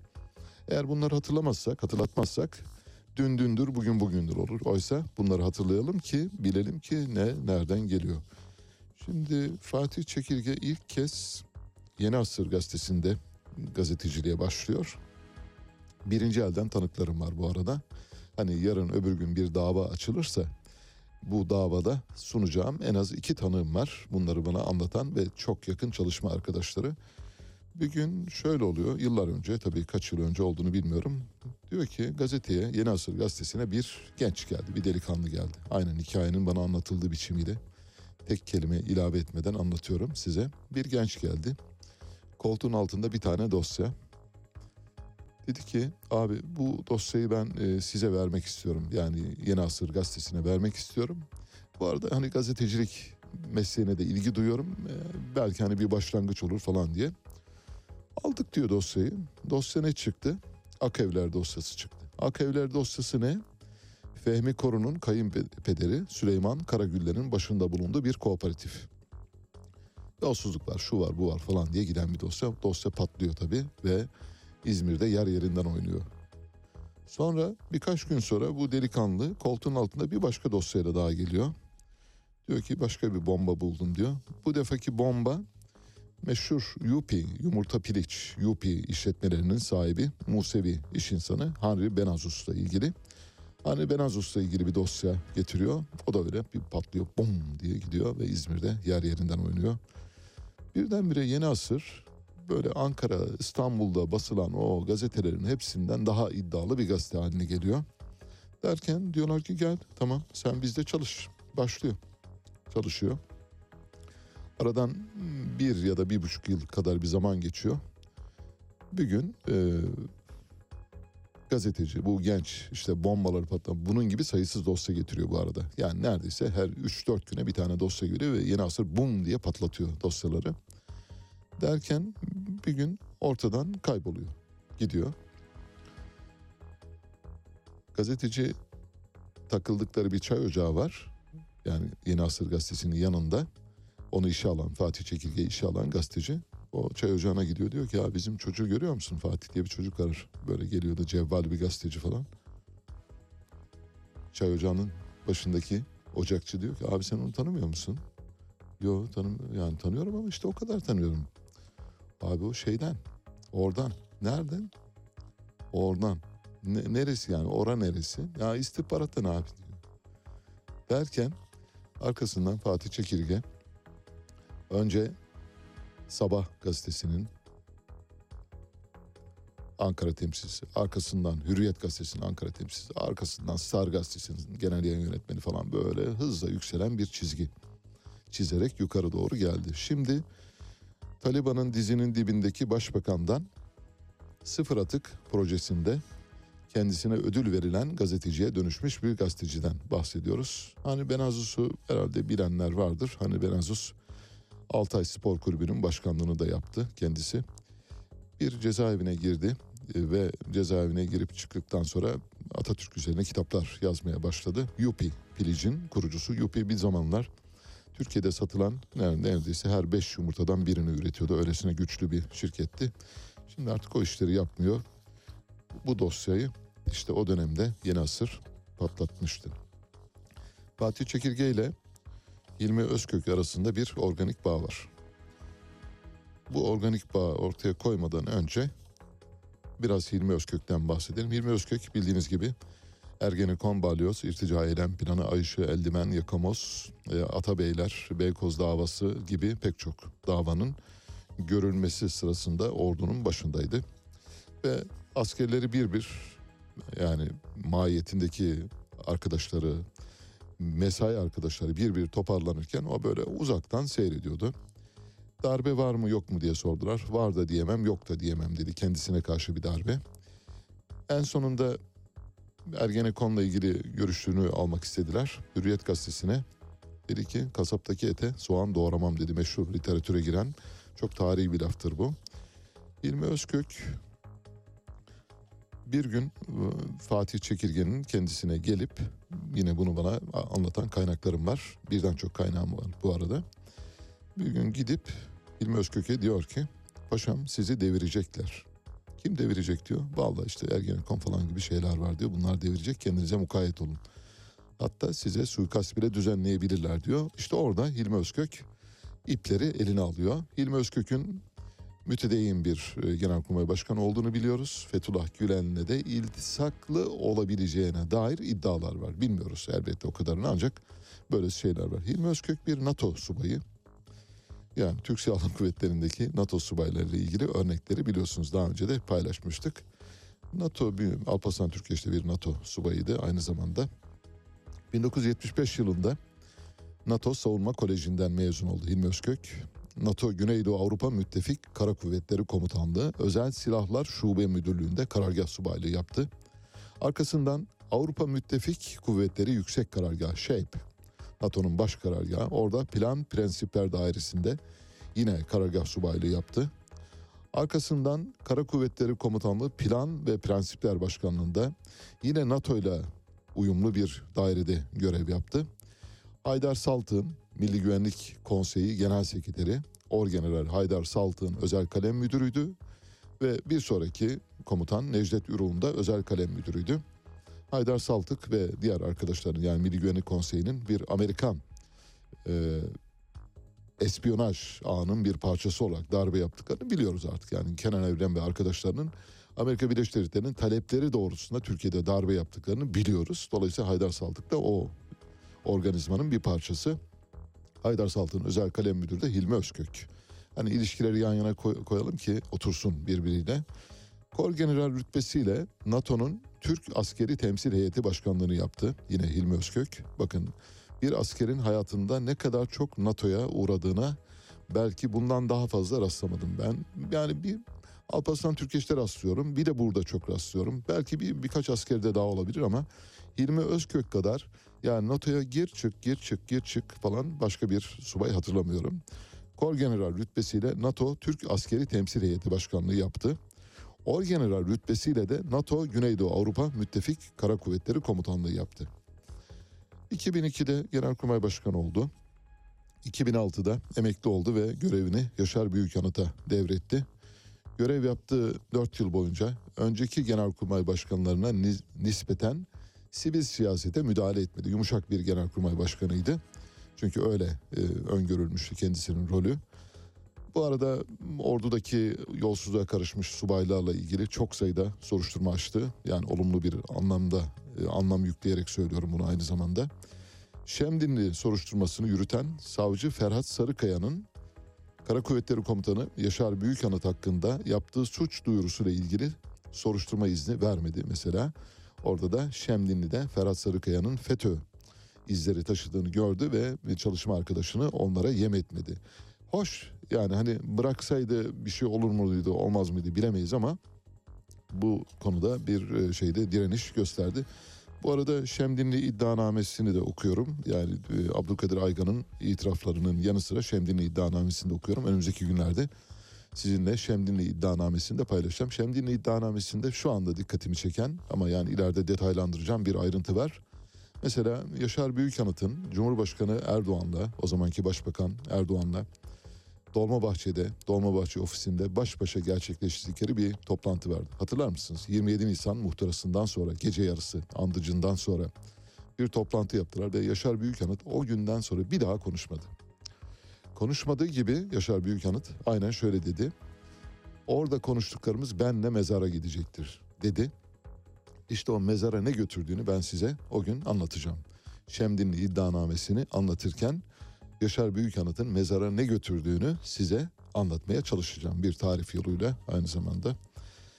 Chronicle dergisi darbe planlarının yapıldığı günlerde Genelkurmay Başkanı Hilmi Özkök'e yönelik bir suikast planlandığını yazdı. Dergiye göre 3 Şubat 2004'te gerçekleştirmesi planlanan suikast Hilmi Özkök'ün kullandığı yol güzergahını değiştirmesi ve alınan yoğun güvenlik önlemleriyle sonuçsuz kaldı. Özkök'e sordular. Dediler ki efendim size karşı bir e, suikast iddiası var. Ne diyorsunuz? Şöyle dedi. Benim konumumdaki kişilere karşı böyle girişimler olabilir. Güvenlikten sorumlu arkadaşlar önlemlerini aldılar. Çoğunlukla da komutana söylemezler bile. Tedirginlik yaratmamak için o tarihlerde benim güzergahım zaman zaman önlem olarak değiştirildi. Şimdi bu bir fiktif suikast. Bu fiktif suikastin başka örneği var mı? Var. Hangisi? Bülent Arınç. Bülent Arınç'a yönelik suikast yapılacağı haberi sırasında hatırlar mısınız? Bir yüzbaşının ya da binbaşının e, yakalanacağını anlayınca elindeki e, görev emrini çiğneyip yuttuğu iddia edildi. Yani bu hani bu böyle çocuklara bile anlatılmayacak şeyler o dönemde anlatıldı ve bunlar Türk medyasında yer aldı. Elindeki görev emrini yutup çiğneyip yutan askerden bahsediyor. Böyle bir şey yok. Bülent Arınç'a yönelik suikast da yok ayrıca. Hilmi Özkök'e yönelik de suikast yok bu arada. Bunların bir kurgu olduğunu dolayısıyla bugün daha iyi anlıyoruz. O gün de anlıyorduk ama bugün her şey ayan beyan ortada olduğu için bugün daha kolay anlama imkanımız var. Genelkurmay Başkanı iken Hilmi Özkök yemeklerini karargahta yemiyordu. Zehirlenirim endişesi taşıyordu. Bu yüzden evden yemek getiriyordu. Bunu da sordular. Dedi ki buradaki yemekler bana dokunuyor o yüzden evden getiriyorum demişti. Oradaki karargahtaki yemekler çok yağlı, mideme zarar veriyor demişti. Böylece bir e, Genelkurmay Başkanı'nın portresini, bir gazetecinin ilintili portresini ve bir dönemin e, başbakanının dizinin dibinde Gülbettin Hikmet Yar'la bir irticai kişiyle verdiği pozdan sonra gelip aynı kişiden e, sıfır atık konusunda ödül alan gazeteciye dönüşmesi hikayesini anlatıyor. Şimdi hikayenin bütün ayaklarını yan yana koyduğumuzda ortada tuhaf bir durum olduğunu görüyorsunuz değil mi? Hani böylesi bir ilişki içinde nereye oturtabilirsiniz? Şuraya oturtabilirsiniz. Bir takım gazeteciler bu gibi süreçlerde rol alıyorlar ve bu rollerinin gereğini yerine getiriyorlar. Görevleri bittiği zaman da taltif ediliyorlar. İşte dünkü o ödül töreni, o sözünü ettiğimiz ödül töreni onun taltif edilmesidir. Hiçbir şey yeryüzünde gizli kalmaz. Size Şemdinli iddianamesini paylaştığım zaman Yaşar Büyükanıt'ın mezarına neyi götürdüğünü de anlamış olacaksınız. Şimdi ufak ufak bir kalın dosyaya giriyoruz. Biraz sizi sıkabilirim. O yüzden sıkmadan önce size bir küçük şey verelim değil mi? Böyle bir keyif arası yapalım. Bu keyif arasını Hakan Ural'la taşlandıracağız. Hakan Ural bildiğiniz gibi katıldığı bir televizyon programında önce Milli Piyango'ya verdi veriştirdi ama öyle böyle değil. Bu Milli Piyango çıkmıyor, sahtecilik var, o alanlar e, boşuna alıyorlar gibi şeyler söyledi. Bu arada sunucu uyandı duruma. Muhtemelen rejiden de kendisini uyardılar. Dediler ki ya ne, ne diyor bu Hakan'a bir kulağını çeksene kardeşim yani. Milli Piyango bizim patronum bak yan tarafta kapıdan çıkınca sizi alabilirler dedi. Bunun üzerine sunucu dedik ama dedi yani orada da bir almak lazım falan deyince uyandı. İşte o anda uyandı. Onun da kulağına söylendi muhtemelen. Bunun üzerine çok hızlı bir U dönüşü yaptı. Tarihteki en hızlı U dönüşü, kuantum dönüşü yaptı. O kadar söyleyeyim. Yani en hızlı bilgisayarın hızına yetişemeyecek kadar hızlı bir U dönüşü yaptı. Sonra bu U dönüşü ortaya çıkınca kendini savundu dün. Dedi ki ben tillahana bile U dönüşü yapmam tillah. Manşet.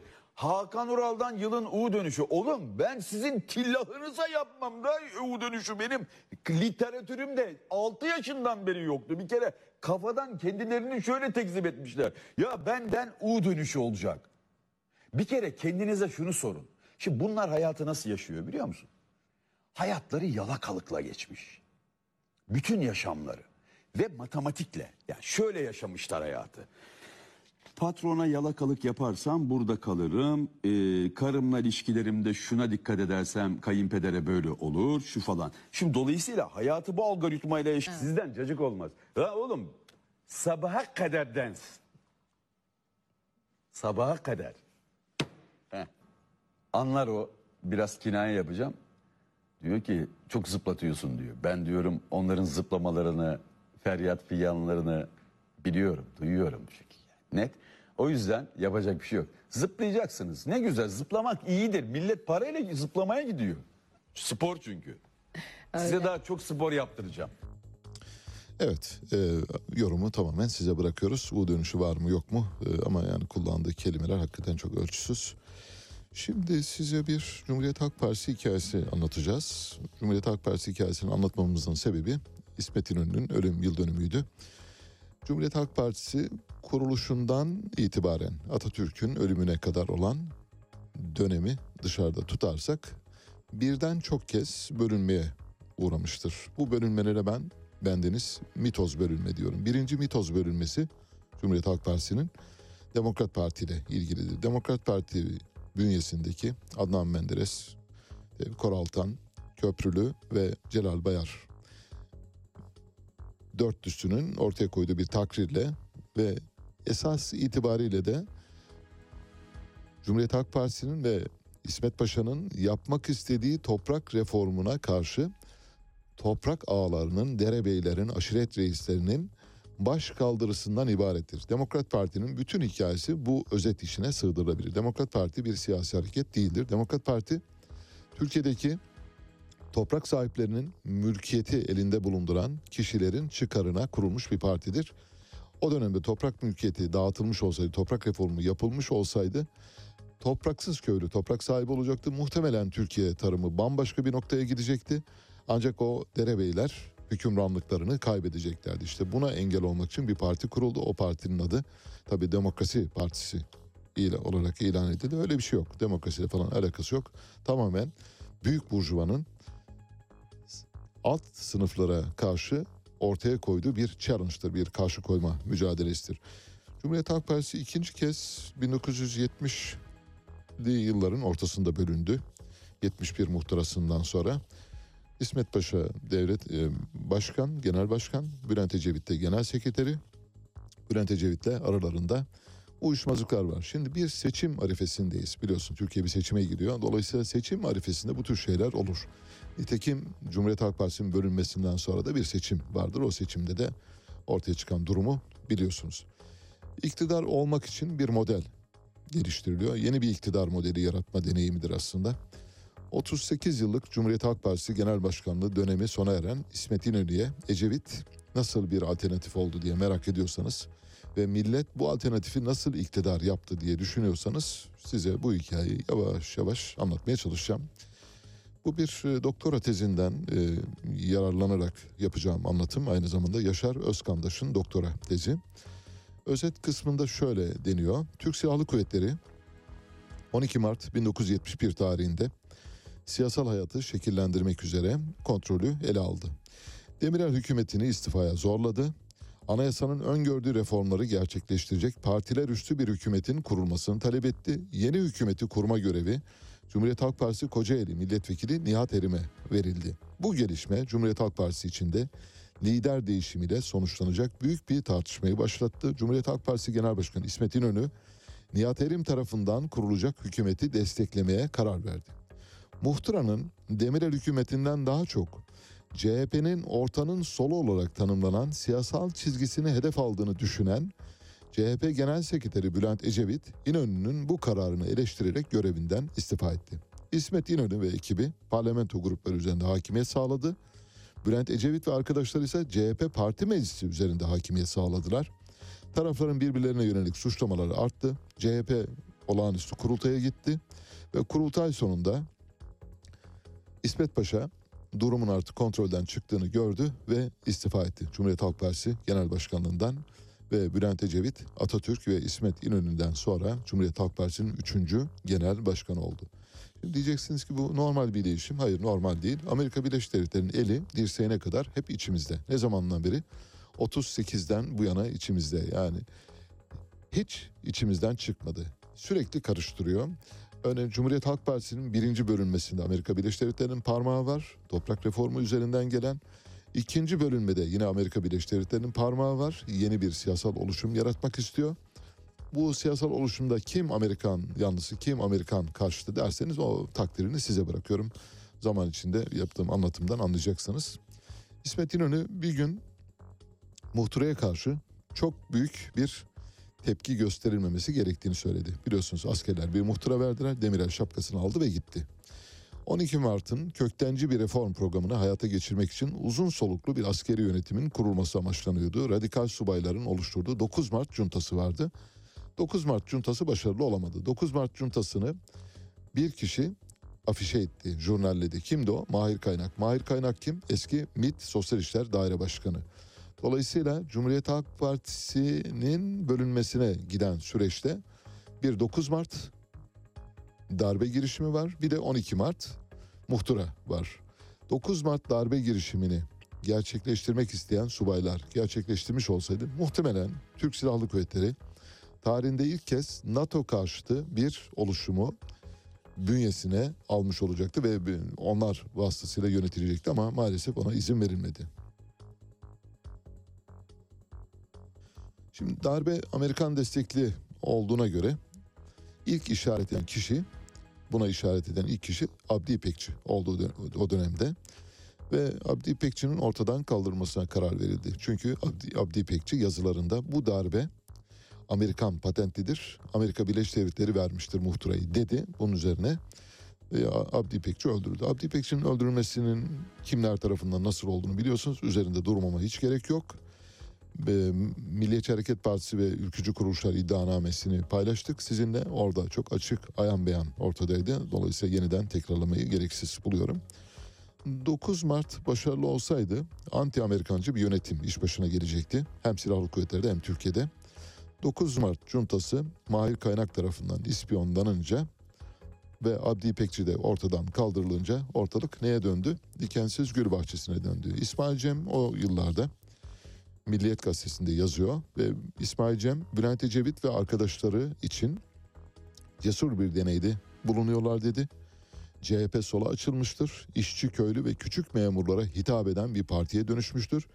CHP'yi egemen sınıflar için iktidar alternatifi olmaktan çıkarmışlardır diyor. Bakınız nasıl övüyor Bülent Ecevit'in Cumhuriyet Halk Partisi'ni.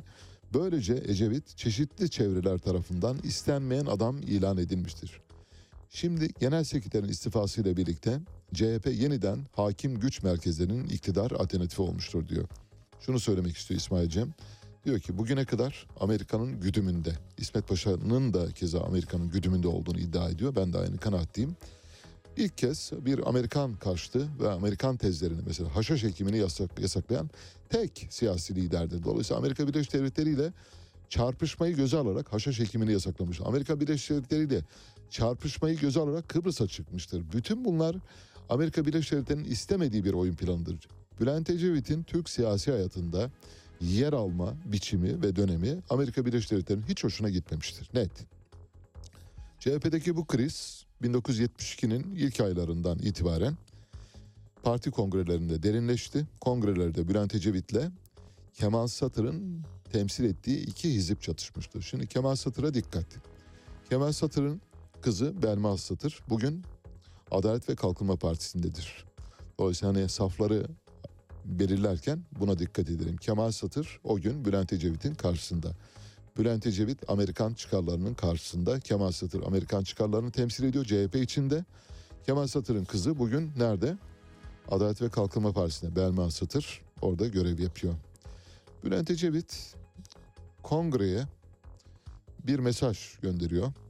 Adana Kongresi'ne. Önemli bir kongre. Türkiye'de artık yalnız halktan güç alan bir halk devrimciliği vardır diyor. Büyük çıkar çevrelerinin Cumhuriyet Halk Partisi'ni halk devrimciliği çizgisinden uzaklaştırmak için 12 Mart'tan sonra yeni umutlarla yeni girişimlerde bulunduğunu söylüyor. Bir umut aşılıyor. Biliyorsunuz toprak işleyenin su kullananın demişti. Yani çok böyle bildik bize yabancı olmayan çok milli tezleri işleyen bir başbakandan bahsediyoruz. Amerika'nın hiç hoşuna gitmiyor Bülent Ecevit'in görevde bulunduğu dönem. 12 Mart'ı Atatürkçü bir uyarı olarak görüyor Kemal Satır. Bakınız Kemal Satır Atatürkçü bir uyarı diyor 12 Mart. Yani biz yoldan çıkmak üzereydik ve ordu bize bir muhtıra vererek bizi Atatürkçü yola davet etti. Hiç alakası yok. Hiç alakası yok. Kemal Satır o dönemde Amerika Birleşik Devletleri'nin temsilciliğini yapıyor. Ecevit ise muhtırayı şöyle değerlendiriyor 12 Mart muhtırasını. Atatürk'ün partisine karşı muhtıra verecek kadar sorumsuz beyanlarda bulunmuş, gerçek hedefin kendisi olduğunu söyleyecek kadar da anlamsız iddialar ortaya atabilmiştir. Bu suretle Demirel'in omuzlarındaki sorumluluğu gönüllü olarak paylaşmıştır diyor. Bildiğiniz gibi İsmet İnönü Nihat Erim kabinesine millet bakan verelim dedi. Demirel de verdi. Bülent Ecevit ise bu darbe bize karşı yapılmıştır. Demirel'e karşı değil bize karşı bizzati Cumhuriyet Halk Partisi'ni bölmek üzere yapılmıştır dedi. Ancak İsmet Paşa Nuh dedi peygamber demedi ve Nihat Erim kabinesine bakan verdi. İşte o günden sonra Bülent Ecevit tamam dedi artık yolun sonuna geldik. Ecevit'e göre asıl çelişki Kemal Satır. İsmet Paşa'dan ziyade. Çünkü İsmet Paşa'yı yöneten kişi Kemal Satır. Kemal Satır Cumhuriyet Halk Partisi içindeki Truva atı. Amerika Birleşik Devletleri adına hareket eden bir organizmayı temsil ediyor ve İsmet Paşa'yı çok iyi yönlendiriyor ve Bülent Ecevit bu durumdan son derece rahatsız.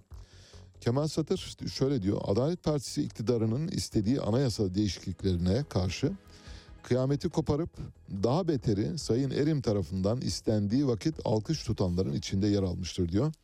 Kemal Satır'ı doğrudan Amerikancı olarak niteliyor. 1972 yılının başında Yargıtay tarafından onaylanan Deniz Gezmiş, Hüseyin Aslan ve Yusuf e, Hüseyin İnan ve Yusuf Aslan'ın idam cezalarının geri bırakılması için Anayasa Mahkemesi nezdinde yapılan girişimler Sık Yönetim Mahkemesi'nce hazırlanarak 1972 yılının Mart ayı başında kamuoyuna açıklanan Dev Genç iddianamesinde CHP'nin anarşiye yol açan siyasal bir örgüt olarak tanımlanması İnönü ile Ecevit'i ve delegelerin olağanüstü kurultaya katılmaları gereğini ortaya koymuştur. Ecevit orada diyor ki bakın diyor sadece Dev Genç'i değil aynı zamanda Cumhuriyet Halk Partisi'ni de yasa dışı mirakların odağı haline gelmekle suçluyorlar bu iddianamede. Dolayısıyla bize karşı bir komplo var. Bunun farkına varalım diyor İsmet Paşa'ya.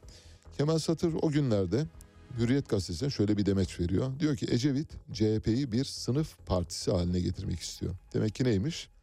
Ecevit aslında Cumhuriyet Halk Partisi içinde gerçek anlamda sosyal demokrasiyi temsil eden ve Amerikan karşıtlığının bayraktarlığını yapan kişi.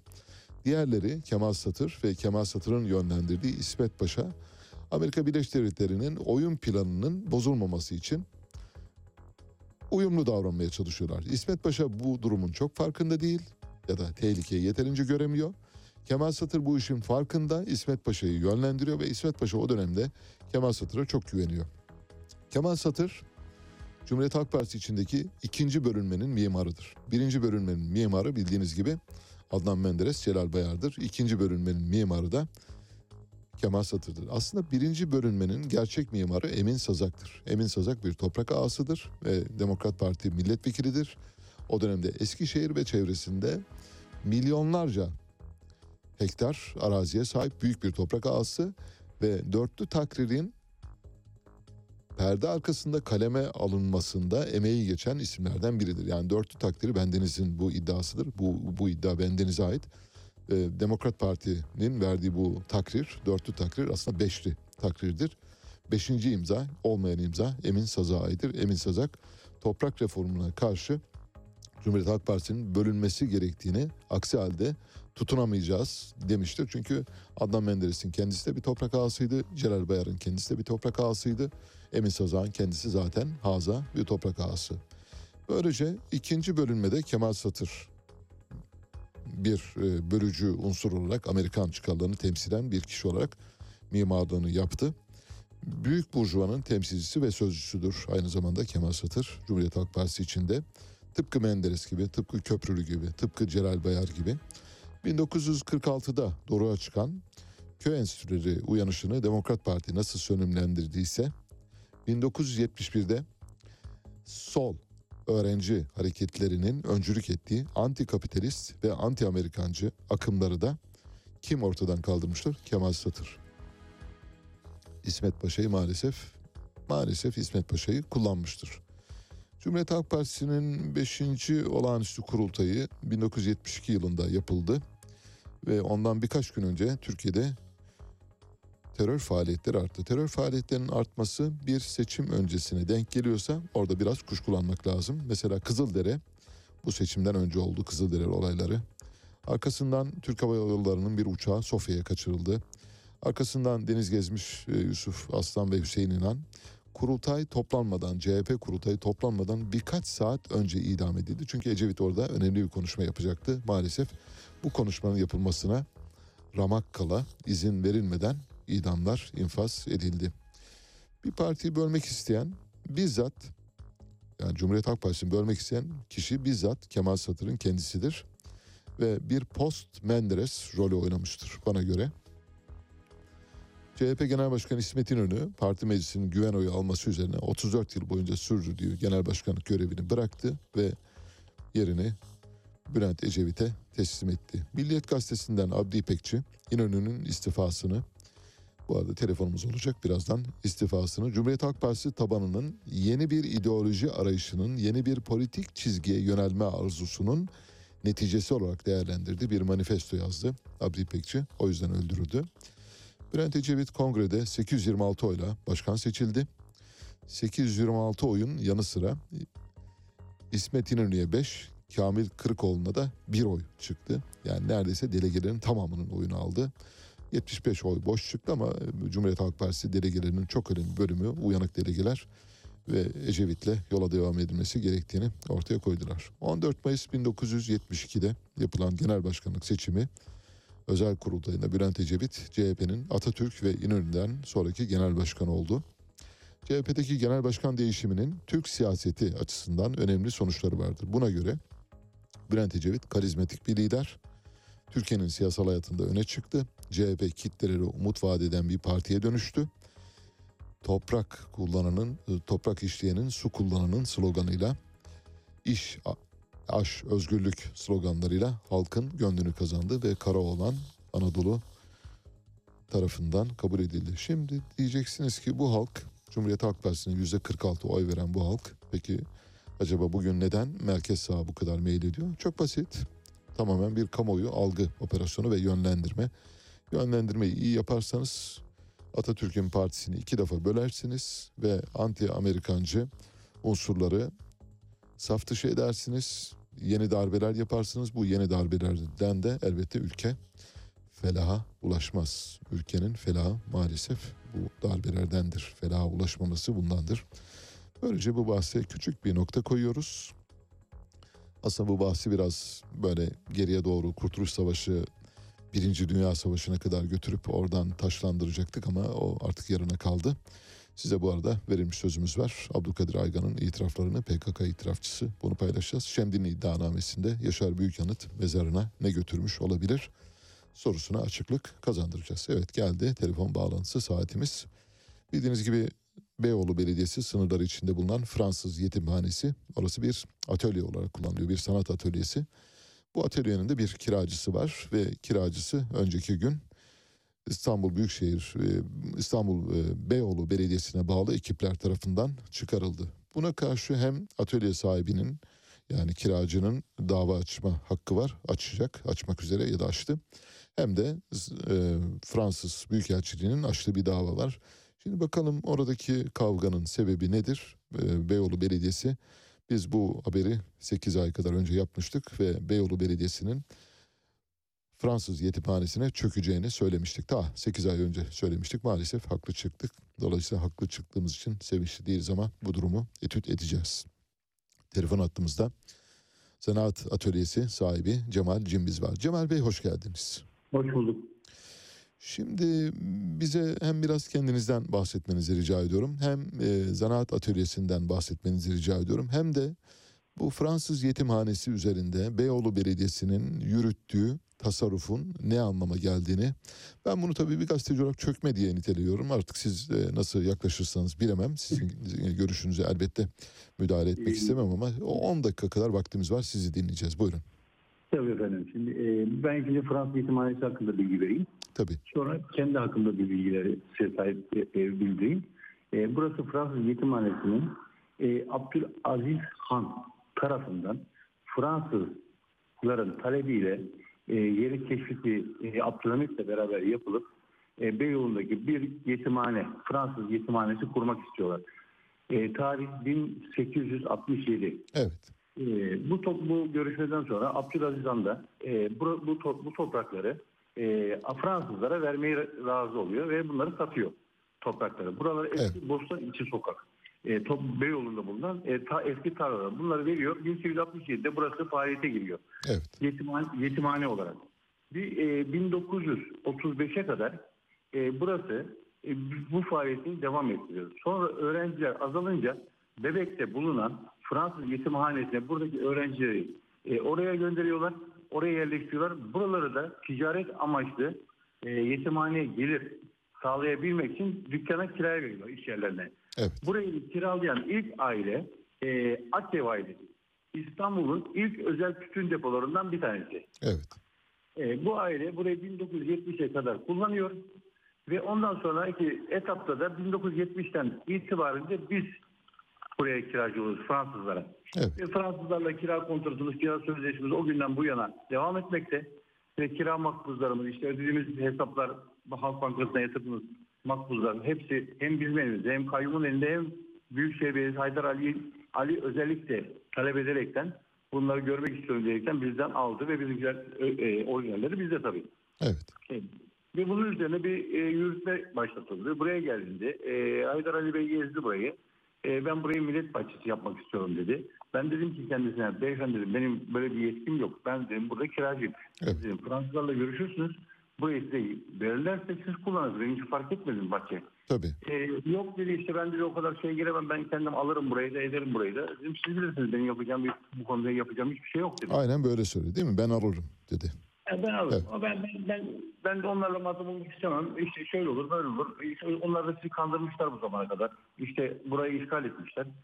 İşgal, işgal gözüküyor. Siz işgalci gözüküyorsunuz. Beyefendi dedim, biz nasıl işgalci gözüküyoruz? Ben dedim buraya 1970'ten beri e, hem kira sözleşmemle hem kira ödediğim makbuzlarımla bu, zaten buradayım. Hepsini size tek tek gösterdim dedim yani. Evet. Biliyorsunuz gelin dedim. Yok dedi siz işgalcisiniz. Size buraya kira verenler dedi. Zaten suçlu onlara bir suç duyurusu yapıp onlara bir tutuklama kararı çıkartacağız filan dedi. Hatta ben bunu söylediği yerde e, Beyoğlu binasında halkla e, iletişime girdiği bir çarşamba günü öğlen saati 11.30 gibi. Evet. E, o, orada bu kelimeyi sarf etmişti bana kendisi. Ben dedim işte böyle abi yani bizim bu e, öyle bir şey ki bu e, işte bu süreç devam etti. Bunlar işte bir yıkıma girdiler burada. Bir sürü bizi apar topar bir mahkeme kararı işte biz reddi şey yaptık. E, bunlar bize dava açtılar boşaltın diye. Biz de buna karşı bir dava açtık. E, davayı bir anda düşürdüler nasıl olduysa bir, bir, bir hafta sonra. E, dediler ki biz bu dava, dava önemli değil biz bunu hemen yıkarız gibi hesabında bir sözlü konuşma olmuş başkasıyla birlikte. Hangi davayı düşürdüler? Sizin açtığınız davayı mı? Evet. Evet. Peki. Biz şeyi yürütmeyi durdurma kararı almak istedik. Tamam. Yürütmeyi durdurma kararını aldık ve hakim e, bir ay içinde işte bir, bir birisi de yukarıda konuşmuş yani ne kadar zor sözlü konuşmalar bunlar tabii. E, demiş ki biz onu kaldırırız o çok önemli değil demiş yani. Veri bir yolu. O davayı o hakimin yazacağı şey bizim elimizde falan filan.